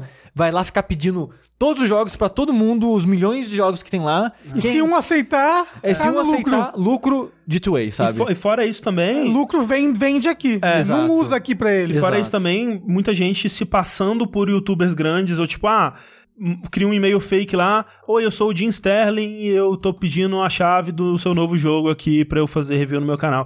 E aí as pessoas passando por, né, por, por pessoas que têm renome pra ganhar essas chaves. Já aconteceu com a gente, né? Tipo, de. Não de alguém se passar por a gente, mas da gente tentar um aqui que a gente não tinha combinado entre a gente, então a gente mandou separadamente. O Sushi mandou um e-mail pro cara e eu mandei um e-mail também de outro e-mail. E aí ele, peraí, isso é golpe. É. Só que eu usei o e-mail arroba jogabilidade.de e o André usou de e-mail. É. Ele falou, ó, um cara com esse e-mail aqui, ó, falou que era de vocês. É. Hum, como eu não confiei muito, eu vou mandar pra você, beleza? Isso. não, não, o cara tava certo, não, beleza, mas valeu. É, mas é. Então, tem muita gente fazendo isso pra vender é, as chaves, né? Porque realmente é aquele, é aquele meme do cara. It's free real estate, né? Tipo, é, você tá ganhando uma coisa pra você lucrar, né? Então, é roubo que chama. Sim. Então. É pilantragem, sacanagem, malandragem. E, e sabe o que é curioso? É, um dos caras que trouxeram à tona a treta de volta da D2A é o cara da No More Robots. No More Roberts. Isso. Ele, Mike Rose. Isso, Mike Rose. Ele lançou, acho que o ano passado, dois anos atrás, aquele jogo Decente, que é um jogo de, de bicicleta, de descer ladeiras de bicicleta. Ah, é bem decente esse jogo, né? É. que deu, deu bastante certo, tipo, youtubers, né? Sim, Fazendo sim, vídeo ele foi bem tal. abraçado e tal. Aí nisso ele virou meio que uma publisher, aquele jogo que eu falei que era meio que um Papers, Please, só que no Brexit, Sei, foi sei. publicado por ele. Not Today, not, alguma coisa assim. Not Tonight. Not Tonight. Então, ele, então ele, o Decente deu um certo sucesso, ele tá conseguindo agora publicar jogos indies menores, o que eu acho muito legal que tá acontecendo. Só que quando ele lançou o Decente, por algum motivo eu já seguia ele, eu não lembro por quê. Eu lembro dele reclamando que, tipo, ele colocou esse Decente no Keymailer e ele falou que foi automático. Foi ele colocar as keys lá que ele começou a ver aqui poupando Hum. nessas paradas de revenda de key. Hum, E ele falou, nunca mais vou usar aquilo na minha vida, sabe? É porque, tipo, ele. duas coisas, na verdade, né? Tem isso, dessas keys que vão pro, pro, pro Keymailer. Outra coisa que, o- que o D2A faz é anúncios, né? Então, quando você procura o nome de certos jogos no Google, os anúncios do D2A muitas vezes aparecem antes da, da Steam ou antes do site do desenvolvedor. E o Rose estava tentando desativar esses anúncios para não aparecer mesmo para ele e não tinha como. Você clicava lá e não, não tinha como o anúncio é, sumir. Então, né, é, incentivando as pessoas a procurarem primeiro no site da D2A, assim, que deixou ele bem puto. E a outra coisa é uma nova moda agora, porque tanto quando deu essa treta no passado e lojas como Steam e outras lojas, eles meio que pararam de vender keys, né? Ah, Porque dava ruim, né? Você vender só aqui é muito fácil de você usar isso pra, pra coisas... Pro mal. Pro mal. Então, o Steam, por exemplo, ele trabalha muito hoje com gifts, né? Você... Se você quer presentear alguém com um alguém. jogo, você compra e dá ele por dentro da Steam mesmo. dentro, da? Steam, dentro da plataforma. Então, como muitos sites pararam de vender keys, as pessoas agora estão usando a funcionalidade do Steam pra, de gifts pra é, suprir isso, né? Pra fazer isso. Então, eles conseguem esses gifts, muitas vezes por farming, né? De, de item no Steam e, e, e compra as coisas dessa forma. Muitas vezes eles conseguem também de forma ilegal, ativa no Steam e consegue o, o, o gift lá. E aí usam uns links que porque os, os presentes do Steam, eles têm restrição de região, né? Só que eles conseguem fazer umas paradas que burlam isso, através de passando por uns links esquisitos lá, que confundem a parada, não sei exatamente como funciona. E eles conseguem passar um, um jogo que seria exclusivo de uma re- região só pra uma pessoa de outra região. E isso permite que eles façam coisas tipo comprar um jogo numa região onde ele é mais barato por causa do sistema do Steam de, de é, ajuste de preço, né? Por exemplo, no Brasil, o desenvolvedor, o- a gente aqui no Brasil, quando compra um jogo americano, o desenvolvedor ele tá recebendo menos, né? Porque a gente tá pagando menos pro jogo ser mais viável pra gente comprar.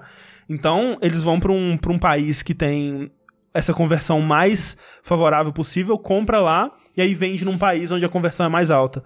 Então, que isso é muita sacanagem. é O muita pessoal- sacanagem. Gente, gente, é maldade. É, é, é maldade. o evil, é o. É o capiroto. Então, isso tudo feito pelo, por esse sistema de, de troca de presentes, né? Então é, é, é muito capirotagem. E aí a, a D2A ela responde falando: não, gente, vamos lá, vamos conversar, a gente quer melhorar e tal. Mas eles meio que vão desviando desses assuntos, sabe? Ah, Tipo, porque não eles sabem que a falam- empresa toda deles roda É. ao redor disso daí, roda ao redor disso É. daí, sabe? Então. A melhor solução que eles encontraram foi falar assim: não, a gente cria um sistema para keys que você pode cadastrar no nosso site as keys que, por exemplo, eu, eu vou dar um, vou dar 100 keys, né? Ou vou colocar 100 keys no Keymailer. Eu quero que essas 100 keys não possam ser vendidas no G2A. Então eu coloco elas lá no G2A antes e aí eu distribuo, sabe? Aí eles têm no banco de dados dele todas as suas keys, eu acho muito estranho isso. Também tem, assim, né? Aí seria muita sacanagem se eles vendessem diretamente, né? Porque- Alguém pode acessar e roubar. Poderia, poderia de fato. Mas o, o que o pessoal tava falando é que, não, velho, não é a gente que tem que fazer o seu trabalho pra você, sabe? É. Tipo, agora a gente vai ter que ficar de olho nisso também, além de tudo mais, sabe? Sabe, às vezes eu sou um estúdio indie, eu e mais outra pessoa. Hollow Knight, três pessoas fazendo o jogo. É. Então. Não, não dá pra fazer tudo. E, e pra piorar, velho, pra piorar ainda mais, é, no meio dessa treta toda, né, toda essa coisa, essa, essa discussão acontecendo, eles mostrando, sei lá, um pouquinho de boa fé em querer conversar pelo menos e se abrir e ver uma solução que possa agradar as pessoas. Surge por aí um e-mail que eles mandaram pra alguns jornalistas falando assim, ou nosso serviço aí, ele tá com um problema de imagem, né? A gente queria que você publicasse no seu blog esse texto aqui que a gente vai te mandar, que é totalmente não enviesado, sem, né, porra, totalmente isento, e a gente te paga pra você publicar isso, mas você não fala que foi pago, hein? Não fala que é publicidade. É, a, a gente quer aumentar a transparência da nossa empresa, Isso. então é, a gente vai te pagar aqui, mas você não fala, hein, pelo amor de Deus. Exato. Tipo, a gente tem um problema de, de, de- com a percepção da honestidade, então vamos fazer algo desonesto? É. Então, é, e aí piorou muito mais a barra deles, né? Disse a, a, a G, G, G2A aí É. que foi um funcionário errado aí. Que mandou. eles falam, não. funcionário mandou sem a gente fa- É que nem Porra, o cachorro, é o É, o Chico. não Foi, o Chico que mandou. o Chico. Porra, O Chico. Chico comeu a cama e mandou um e-mail. Ai, ah, mas a Foda. gente já demitiu ele, gente. Não Já se preocupe, demitiu. disse a Brigamos G2A. bastante com o Chico. Ela não demitiu. Ah, foi repreendido, foi repreendido. Ela falou que não vai falar o nome, o que vai fazer, por causa que tem umas leis do- da União Europeia que protege o funcionário. Falou, Tom, a gente não vai falar quem é e nem o que vai fazer. Até porque Show. foram, né? É. Eles... Foi o Não, diretor. É, é, foi o cara. É, foi- A tu- tweetou assim: pelo amor de Deus, funcionário, vamos devolver esse funcionário. É, o- é o demônio. É o demônio. Mas aí não comprei em Keys lá. E o que eu falei no começo, né, da- das Keys, é, É. vários desenvolvedores falaram, cara, pirateia o jogo. Pirateia, Quando né? deu a primeira treta, já Sim. falaram isso também. É. Pirateia o jogo, mas não compre na Ditway. Porque, além de você não enviar dinheiro pra gente, você vai estar dando trabalho pra É, gente. porque na pirataria você, o, o desenvolvedor não recebe nada, mas é isso, acabou, né? É, você A sabe que está errado, você vai ficar quieto. Isso. Na Ditway não, né? Você tem, eles têm esse trabalho a mais ainda de lidar com as keys que dão, dão um problema. E assim, isso dá, dá trabalho até pra gente. Sabe? Porque fica cada vez mais difícil pedir key Sim. e usar, porque era pra ser um sistema prático e bom, esse de pedir keys. Porque, né, hoje em dia, você faz um jogo que você quer distribuir pro mundo todo, pra zilhares e zilhares de jornalistas. E, tipo, agora não, cada vez vai estar vai tá restringindo. E pra pedir, pra- por exemplo, até esse negócio de pedir no e-mail, né, tipo, que vocês pediram juntos. Sim. É, porra, podia ser um esquema, podia ser uma sacanagem. A pessoa que vai mandar aqui, ela já fica já. E até, tipo, coisas que eram legais, né? Tipo, Humble Bundle, tipo, já foi muito mais legal, né? É. Tipo, hoje em dia, quase nenhuma desenvolvedora quer colocar o jogo no Humble Bundle porque sabe que vai dar merda. Então, né? Tipo, era uma, porra, era uma parada legal, era uma parada, porra, pra caridade, né? Você consegue muitos jogos legais com preço legal. Mas o ser humano estraga. O ser humano estraga tudo. É capitalismo desenfreado. É verdade. O dinheiro, a raiz de todo mal. Livre-se do seu dinheiro, dê pra mim. Vamos lá pro nosso bloco de e-mails. E-mail! Muito obrigado a todo mundo que mandou seus e-mails para vértice.jogabilidade.de. É, você pode mandar lá as suas dúvidas, questionamentos, temas pra gente discutir aqui e tudo mais que der na sua telha, geralmente relacionado a jogos, né? A gente pede. Afinal de contas, outros temas, tem outros podcasts aí pra gente comentar. Saiu linha quente, hein? Que eu ouvi dizer. Tem link quente, é verdade. Saiu? Saiu. Rafa, Oi. leia o primeiro e-mail pra gente, que é esse aqui, ó. O e-mail começa assim. Fala galera! Me chamo Everson e vim aqui para alegrar o dia de vocês com a notícia de que, sim, eu já transei. Ponto. Acabou. Mentira, ele disse, sim, eu já transei ouvindo vocês. Olha aí. Sim, foi aquele dia que eu tava transando com ele. É, Alô, Bruno. entendeu? Ouvi- ah. Inclusive foi ontem, 6 de julho. Estava ouvindo a edição de número 200 do Vértice na madrugada, quando a minha excelentíssima acordou com sede de mim. Sede de mim. E eu não achei que era necessário dar pause, porque suas vozes são encantadoras. Aí ele transou de fone de ouvido. Mentira, eu espero que ele esteja na casa de som. Pô, Eu não sei o que é pior, na verdade. Ela ouvindo a gente falar. Ah, eu acho que é, é pior se ele tivesse de fone de ouvido. É, né? mas assim, se você transar agora, vai com calma. Mais devagar. Para um pouquinho, senão você Nesse vai acabar. momento, concentra. É, vai Concentra. acabar Não, muito é, rápido. Tira o fone e coloca na caixa de som. Mas imagina que a teta da sua avó tá batendo na sua cara, assim, ó, pra você broxar. Às vezes é importante pensar nessas Eu coisas. queria dizer que tinha uma hora que uma pessoa, não sei se era piada ou não, mas alguém me pareceu falando, eu tenho seis anos de idade, o que eu tô fazendo aqui? Ah, não, é uma piada. É um Ah, meme, tá. é um meme, é um Ah, meme. tá, ok, ok, ok. Eu tô por fora dos memes, desculpa. Ele termina e diz: Amo vocês, conheci através do Nautilus. Obrigado, Nautilus. Beijo. E virei fã instantaneamente. Parabéns pelo trabalho. Muito obrigado. Muito obrigado. É... isso- Muito obrigado. E assim, se, se é o que te faz feliz, pode Exato. transar ouvindo a gente. Não, fica à vontade, Não, pode é, não tô Não. lá. Não estando é, fazendo mal a ninguém, É, pode fazer. Pode sendo ouvir. tudo consentido. Exato. Próximo e-mail é o seguinte. Olá, sou Gustavo Lameirão, de 22 anos, moro em Duque de Caxias e estudo História na Universidade Federal Fluminense, ambos no Rio de Janeiro. Acompanho o trabalho de vocês há alguns anos e sempre tive uma curiosidade a respeito de tatuagens. Sei que Sushi tem uma de Journey, mas não sei além disso se ele nem outros participantes têm. Gostaria de saber então, alguém tem mais alguma tatuagem? O que poderia motivar ou motivou vocês a fazerem uma de um jogo qualquer ou outra coisa? Eu tenho uma de Persona 5 e outras duas de dois animes diferentes. E acho interessante saber as motivações da pessoa em atrelar a ela um produto do entretenimento. No mais, agradeço pelo excepcional trabalho e queria dizer que vocês são o meu podcast favorito desde que os conheci. Abraços. Obrigado, Gustavo, pelo seu e-mail, pelo carinho. Muito obrigado. Eu tenho vontade, agora eu já tô achando que é cafona pra arregaçar essa tatuagem. Não, é que legal, passa. é bonito. Porque, no fundo... Tipo, você parece um QR Code, parece que você é um não, produto. não, não, não tô falando dessa não, é do que eu quero fazer. ok. Ah, tá. É, é, é porque tatuagem, no final das contas, sempre acaba sendo meio cafona, né? Porque tem alguns viés, né, pra quem quer fazer a tatuagem. Ah, eu, às vezes eu quero só uma arte muito bonita. Ah, às vezes eu quero tatuar algo que eu gosto em mim. E sempre vai soar meio cafona, porque você sempre vai tentar, ah, eu quero aqui por causa daquilo, e eu quero desse jeito. Eu, eu pelo menos, eu sou assim. Tipo, essa minha do Journey, Que coisa de hétero. eu... É sentimentos, tem que abraçar os sentimentos, Sushi. O a minha do Journey eu fiz no peito. E é esse símbolo, porque era o símbolo do primeiro personagem do, de quando eu joguei. E aparece no peito do personagem quando você faz o sonzinho, aparece brilha no peito dele. E, e coração, Sushi. E videogames, olha os significados Então, todos aí. só que aí, olha só, a próxima tatuagem que eu queria fazer era de Bloodborne, Uhum. que é o símbolo do caçador. Sim. Só que eu não quero fazer, sei lá, o símbolo do caçador, tipo, Ai, é soltinho, muito né? comum. Só- é. Ah, eu preto, quero, assim. é, quero fazer, sei lá, na costela, pá, preto doer. normal, sabe? Ah, eu quero fazer, sei lá, em cima da mão, não sei, sabe? Aí o que que eu pensei? Faz a tatuagem do Ben Affleck, o símbolo do, nas costas com a fênix, assim, em volta. Com a Fênix em volta. Mas eu pensei em algo mais cafona ainda. Ou tão cafona quanto. Que como é baseado no símbolo do Berserk e o Guts tem na, no, no pescoço meio nuca, Uhum. eu faria no mesmo lugar que a do Guts. Mas e se você vai tentar arranjar emprego no futuro, no shopping center? Rafa, se aqui der errado, eu já morri já. Ô, gente, contribuam no preço do padrinho pro Sushi não morrer. Mas é isso, a vontade, a, a outra tatuagem que eu tenho vontade de fazer é essa, é o símbolo do caçador do Bloodborne, aonde o Guts tem na- no pescoço. E- e Eu não tenho nenhuma tatuagem. Você tem vontade de fazer alguma? Eu tenho vontade de fazer, tipo, coisas que eu gosto muito. Zelda.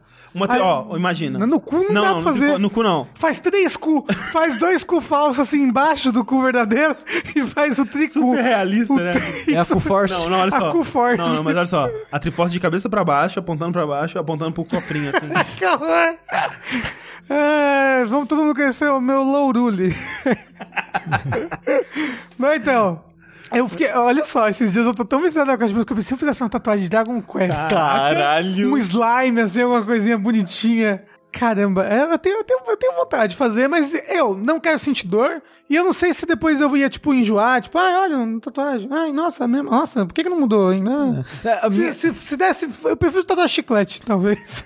A, a minha é engraçada porque quando eu fui fazer, o tatuador falou: Olha, no peito é um lugar que as pessoas enjoam muito porque você vai olhar no espelho, você ver com frequência e tal. E, cara, eu esqueço que eu tenho tatuagem direto. Porque eu tô de camiseta, sei lá. Eu não fico olhando pro meu peito. Um, eu não gosto de olhar pro espelho. E não, É verdade, né? não- Porque tipo, é superstição, né? O espelho rouba a alma. eu não gosto de me ver. E eu não gosto, tipo, não é que eu não gosto, tipo, eu não fico olhando pra baixo, sabe? Quem fica olhando pro próprio peito? Então, direto esqueço que eu Você não fica o tempo todo, nossa. Nossa. E esse peito aqui. Nossa, eu queria muito perder peito, meu Deus do céu. E, mas é engraçado o sentimento com tatuagem, porque pra mim ela tem outro significado hoje em dia já. Porque na época que eu fiz, eu fiz exatamente pelo significado do jogo, do Journey em si. A amizade, essa parada da, da jornada pela vida, Sim. e como a amizade é importante, essas coisas tudo, e beleza. Durante a depressão, né, o que me manteve vivo foram meus amigos, essas coisas. Então foi todo representando esse momento da minha vida. Sim. Tipo, eu fiz, sei lá, um mês depois que o jogo saiu, sabe? Nossa. Tipo, eu fiz rápido. E hoje em dia, é, eu ainda acredito em tudo isso que me fez querer fazer a tatuagem, mas como eu tô num momento mais tranquilo da minha vida, parece que esse peso diminuiu. E hoje em dia ela representa mais essa época da minha vida Sim. do que o motivo original pelo qual eu fiz ela. É, eu sabe? acho que no final, muita tatuagem vira isso, né? Depois. Ah, isso daqui Sim. eu lembro, eu fiz por causa dessa época que eu estava vivendo, tudo mais. O, o Corra tem uma tatuagem muito interessante, né? Que é Você aqui perto da sozinho. mão, né? Que é Sim, você, sim. Não, você não está sozinho. que é- Sim, Sim. que vai representar sempre esse momento da vida dele e tudo mais. O André tem uma tatuagem muito Tem. interessante, que é, é uma caixa de polo louco, assim, tatuada nas costas, gigante. Super realista. Isso. Fênix segurando as garras de Com- baixo. Com os quatro molhos, assim, e Não, as batatas. E eu, no fundo, comendo um frango. Steve O com franguinho. Isso, ele sempre vai lembrar dessa época, na verdade. Saudades, inclusive. Mas é, eu não, eu acho que atualmente eu não faria nenhuma de jogo. Eu já pensei em fazer, tipo, né, to- eh, quem ouve Link, a gente sabe que eu já quase fiz várias tatuagens muito vergonhosas, assim, eu quase, Caralho, da Avril Lavigne. é, eu quase tatuei Avril Lavigne, eu quase tatuei Blink-182. Por muito tempo eu pensei em pegar aquela tatuagem que a Faith tem no, no braço, né, que é tipo um circuito, assim, pegar aquele desenho e tatuar em volta do, do, do antebraço, assim. Se o André tivesse tatuado tanto do Blink quanto algo de Avril Lavigne, ele seria outra pessoa pra mim. ele, se ele tivesse tatuado isso nesse momento, ele teria uma mecha roxa aqui. Todas essas, assim, eu, eu acho que eu me arrependeria hoje em dia. Algumas eu tenho certeza. A da Faith eu acho que eu me arrependeria hoje em dia. Nome, no- no- nome de namorada, tatua. Você vai ficar com o nome da ex. uh, Que é mãe, que- escreve mãe. Que é meio que isso, né? A Avril Lavigne era minha namorada na adolescência. então, Ela só não sabia. É, ela não ficou sabendo. você ficou roubando as energias dela, né? Foi por isso que ela André. passou mal, né? É. Teve é, doença de Lyme. É, ho- hoje eu acho que de jogo eu não faria. O que, se eu tivesse Ai, muito... sério? Nenhum, nenhuma nenhum. série que você... E o Hakusho? Não, não Jogo. faria. Tipo, Você não faria de Yu? Claro que você faria. Não faria. Já, já quis fazer, já, ó, já quis fazer a tatuagem do Riei, já quis fazer o... Do bichinho A azul. tatuagem do, do Yusuke Majin. Não, todo mundo quis fazer o dragão do rei no braço Ah. quando era criança. Mas, né, não fiz. Assim, O André, eu acho que se ele for fazer uma tatuagem hoje em dia, ele vai fazer porque é um desenho bonito em vez Então, de, é. de outra coisa. é isso, tipo, se, Ah, eu o tivesse, André é muito design. se eu tivesse muito dinheiro, eu pegava um, um eu, eu arrumava um tatuador top. Faz num braço o símbolo do download e no outro o símbolo do jogabilidade. Não, eu pagava um tatuador pra ele fazer um desenho original dele, assim. E aí, tipo, cobrir meu braço, sabe? Aí eu acharia da hora. Ah, eu gosto do símbolo da Umbrella. Se eu fosse fã de Resident Evil, eu faria. Eu não acho brega. Eu acho meio brega. Assim, eu acho. Eu. Assim, eu é- é- ó, acho meio brega. eu gosto Qualquer muito- coisa de videogame, assim, um ícone. Ah, um cogumelo do Mario. Ah, Ah, eu não. Ó, tipo, Ah. caramba, se eu fosse tatuar alguma coisa de Zelda, ia ser Triforce. Mas O ela Bruno- crua. É, assim, a Podia Triforce, ser. a Triforce é menos porque ela é bem um ícone, assim, né? O ela é Bruno. bem simples. é, né? Então o- acho que pode ser. Mas, legal. ó, o Bruno quer fazer uma tatuagem agora, que ele não tem nenhuma tatuagem. E ele quer fazer uma tatuagem de Zelda. Ele quer tatuar no braço. O quê? Ah, no- Alguém no chat falou, André, tatua o 6 do Resident Evil. Aquela girafa, A girafa- fazendo boquete. Não, é a mulher pagando boquete pra girafa. Ah, É, não. maravilhoso. O, o, o Bruno quer fazer, você sabe aquele quadro inicial do Wind Waker? Que tem o Sei, Ganon sei, sei, e, aham. e o Link segurando assim a espadinha, então ele quer fazer aquilo ali. Ah, fica legal. no. Eu acho legal, entendeu? Sim, eu acho legal. Mas eu, eu gosto mais de símbolos, então a Triforce eu acharia legal, de ter uma Triforce preta mesmo, assim. É, tipo- eu, eu, eu não acho muito legal a tatuagem que ela é um símbolo, assim, no seu, no seu corpo, assim, sabe? Tipo, eu gosto. num braço, assim, perdido no braço, sabe?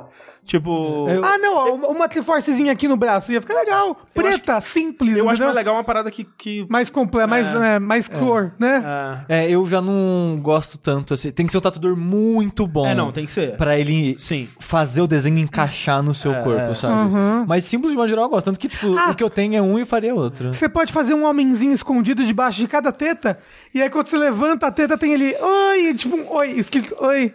Mas sobre a dor, Rafa, dói muito na hora. Eu sou- Dobrador?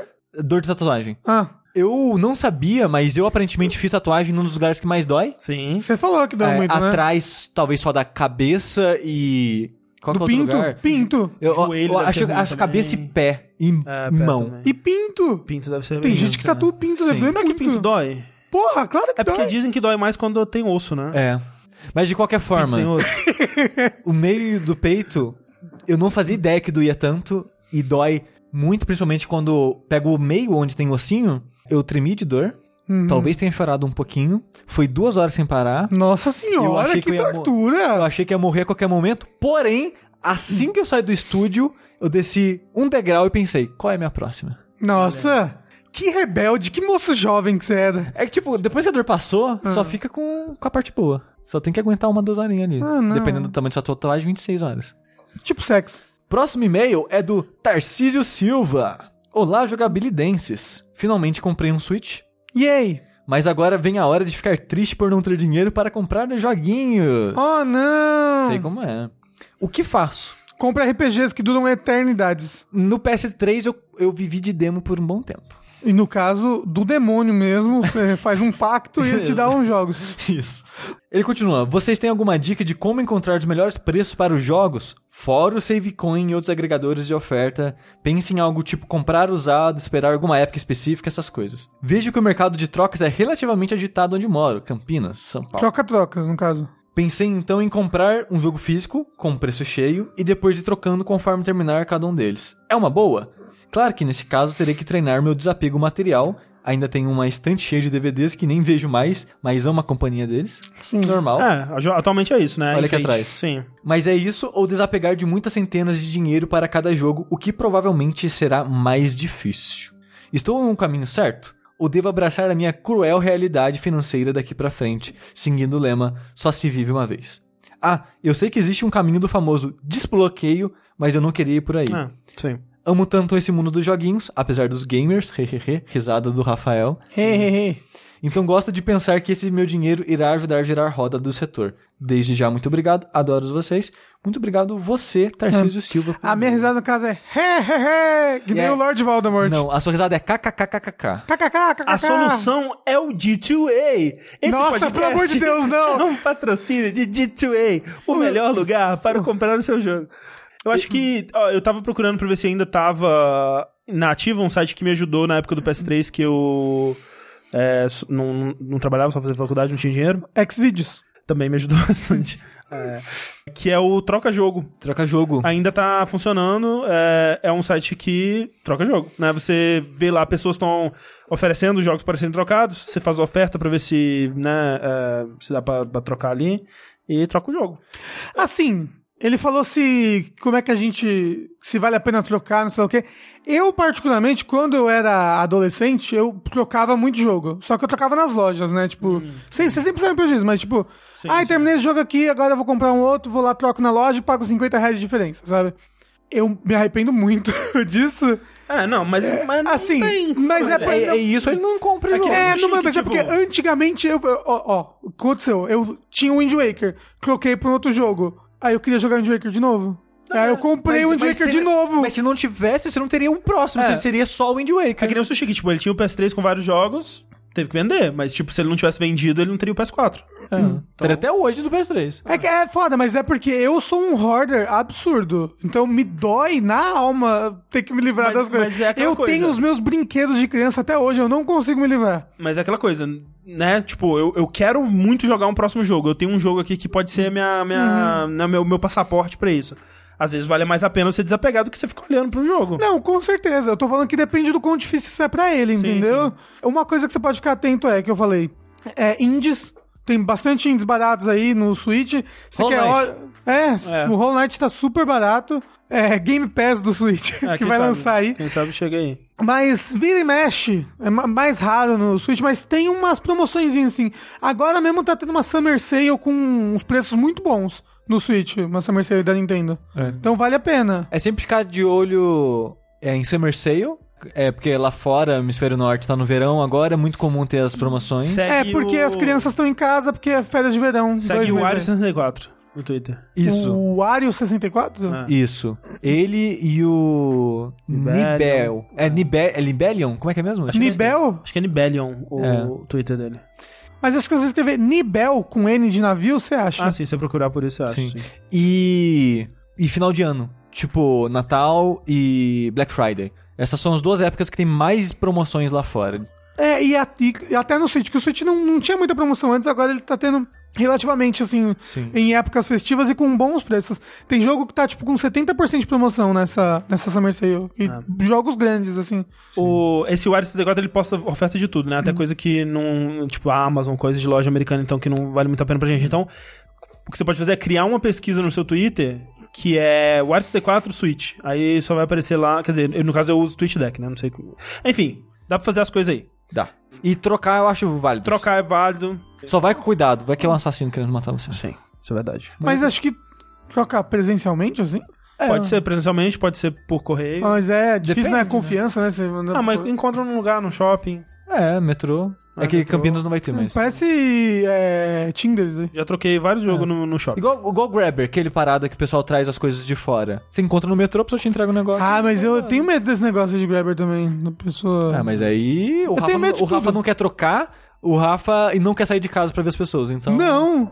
Aí tem que ter dinheiro mesmo, né? Então, É. É, ou você compra Monster Hunter e joga um Joga milhão de horas. sempre, é porque verdade. dá pra jogar pra sempre. Pronto. Pra que outros videogames quando você pode ter um só? Tem Ah. mais um? Posso ler? Pode ler. É do Eider. É, é o que é carioca? Ele falou janeiro, eu achei que era Rio de Janeiro. Mas... Ah, não. Agora eu vou ler como carioca. Olá, me chamo Eider. Sou um ouvinte relativamente novo. Comecei a acompanhar pelo Spotify em janeiro desse ano. E desde então tenho consumido bastante conteúdo de vocês. Vértice, Dash, Linha Quente, Fora da Caixa, vídeos do YouTube. Gostava, parar. Sushi tá me olhando cara feio. Não lembro pra você. Vai estar olhando pra mim através da câmera. Gostaria de primeiro parabenizar vocês pelo esforço e conteúdo de alta qualidade. Trabalho muito no carro. Será que ele é Uber? Será? E sempre que possível eu ouço vocês. Cuidado, vai bater. Inclusive conteúdos de anos atrás. Provavelmente eu passe a contribuir, cifrões, cifrões, com vocês através das campanhas desse ano. Por favor, muito obrigado pela contribuição já Muito futura. obrigado. Pelo amor e etc. Comecei a jogar The Witcher 3 esse ano. E demorou pelo menos umas 10, 15 horas pra engrenar, prender meu interesse.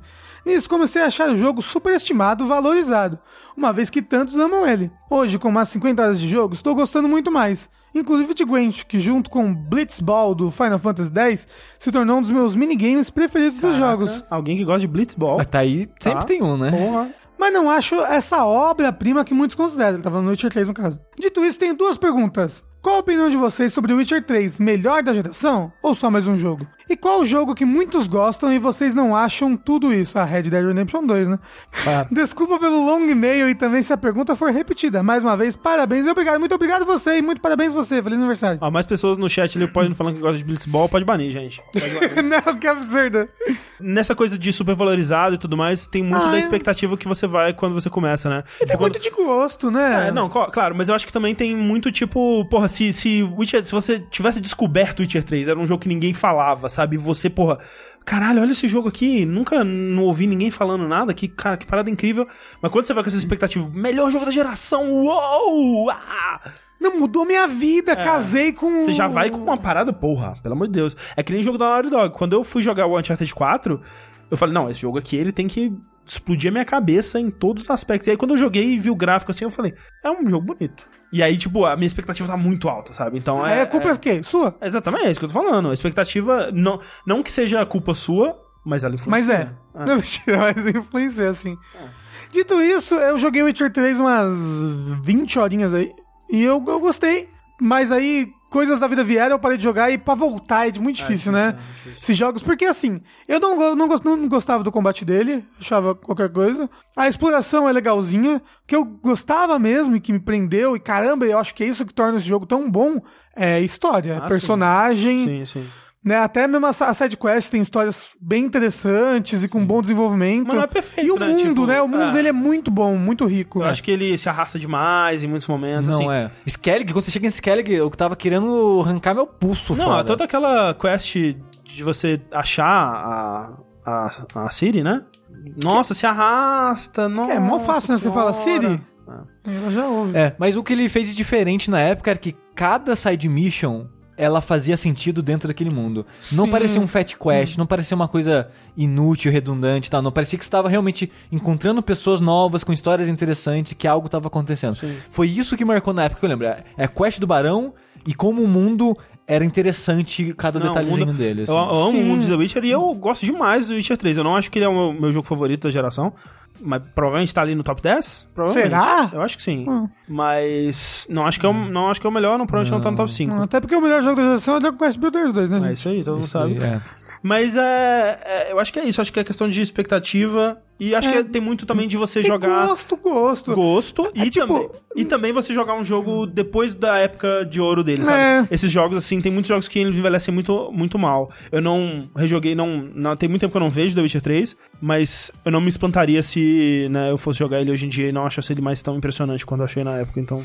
Não. Mas é. Às vezes nem tudo é pra gente. Como eu, por exemplo, com Batalha por Turno. Mas é isso. Eu não consigo pensar em nenhum jogo que eu acho superestimado. Jogos que as pessoas É, assim, gostam. tipo, tem, tem jogos que as pessoas gostam, mas que não é pra mim e tudo bem, sabe? Eu não, É, a- tipo, eu não acho superestimado Ah. por causa disso. É, é estimado Dei- por outras pessoas. Deem umas ideias aí no chat. Vamos procurar aqui pra ver se, se vem alguma coisa na cabeça. Peraí. Um jogo que todo mundo paga pau e eu acho. Ai, qualquer coisa. Eu Vamos achava pensar. isso de, de Metal Gear, mas aí eu me apaixonei por Metal Gear, então.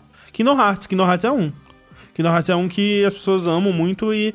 e, um- a parte do meu fascínio por Kingdom Hearts é, é entender por que, que as pessoas amam tanto. Ai, mas eu joguei o 3 e entendi, então, tipo, eu, eu achava, cara, Kingdom Hearts é um lixo, né? Nossa, que bosta, que jogão bosta. E aí eu joguei o 3 e, tipo, ele tem muita coisa ridícula, principalmente história e tal. Mas caramba, como, é- como a Disney é boa, né? Como é gostoso Disney. É. Mas que eu- delícia. tudo nele é tão ruim. Mas é tão bonito, é tudo tão bonito. O combate é tão ruim. Ah, não, eu gostei do combate do É, 3. eu não gostei, não. Eu gostei, gostei. Mas mesmo assim, eu não sei se eu falo que ele é super estimado, É, sabe? Pokémon é superestimado? Não é. Tipo, o que Pokémon faz bem do vício dele de fazer as criaturinhas e você querer pegar todas e exportar com elas, ele faz bem, ele faz bem o que ele faz bem, ele faz mal o que ele faz mal. Olha que coisa. Olha que redundante É, que tipo, eu tem, tem vários jogos amados que eu não gosto tanto, mas eu reconheço que é mais Zelda que o jogo, sabe? Tipo, sei lá, o Zelda 3D, que eu não joguei tanto, que eu não gostei tanto. Eu não Gears of War. que- é, é, tipo, não dá pra falar que ele é superestimado, porque apesar de eu não ter gostado, um joguei fora de época, e outro eu consigo ver o reflexo da existência dele em outros jogos, sabe? Então, De- de- Ó. E ó, foi até legal que você jogou ele, que depois disso você começou a ver Dark Souls até com outros olhos, ver tipo, nossa. meio que eu já sabia, na real, as referências, porque eu assisti o Rick jogando. Ah. Mas acho que nem, você não achava tanto, que quando você jogou você ficou impressionado do quanto É. que era. Ó, mas ó, lista dos top 10 jogos mais overrated de todos os tempos, de acordo com Jake Kane 22. Primeiro lugar, Call of Duty. Discordo. Discordo. Segundo lugar, Minecraft. Discordo muito. Nossa, discordo pra caralho, assim. Terceiro lugar, Angry Birds. Discordo muito. Cara, tipo, jogos que moldaram aí É. coisas. Caralho. Quarto lugar, Halo. O, o Halo, pra quem não sabe, inventou o shooter em controle. É. É. Quinto lugar, Five Nights at Freddy's. É tipo, ah, esses jogos são tão modinha, não gosto de nenhum. É. É. Sexto lugar, World of Warcraft. Ele pegou assim, vamos pegar todos a lista dos jogos mais importantes da década. Ele... É. Sétimo lugar, Fortnite. Oitavo lugar, Flappy Bird. Nono lugar, Halo 3. Faltou aí, tem que colocar dois Halo na lista. Cara, ele não gosta mesmo de E Halo. décimo lugar, GTA V. Ah, eu acho meio overrated GTA V também. O modo, o modo história, principalmente. Mas é, eu acho que overrated é muito dizer que a sua opinião é mais importante que a das outras pessoas, escroto, sabe? escroto, É. escroto também. Então, é, mas é isso. Obrigado pelo seu e-mail, Eider. Beijo na alma. E com essa, nós vamos preparar mais da nossa defesa do Cão Chico. Do cão Chico e da gatinha é... Gunha, né? Que também... Ela também foi injustiçada. Ai, a Chico. defesa do Chico Agu... Nossa, foi muito bom, né? Não foi, Eu- não. Foi bom assim! Eu sou o André Campos e eu tenho muito desgosto. Eu sou o Sushi, agora tem frase no final? Eu sou o Rafael Kina. Uou! Tchau, gente. Obrigado. Tchau. Tchau, até, a mais próxima. próxima. Beijo na sua alma.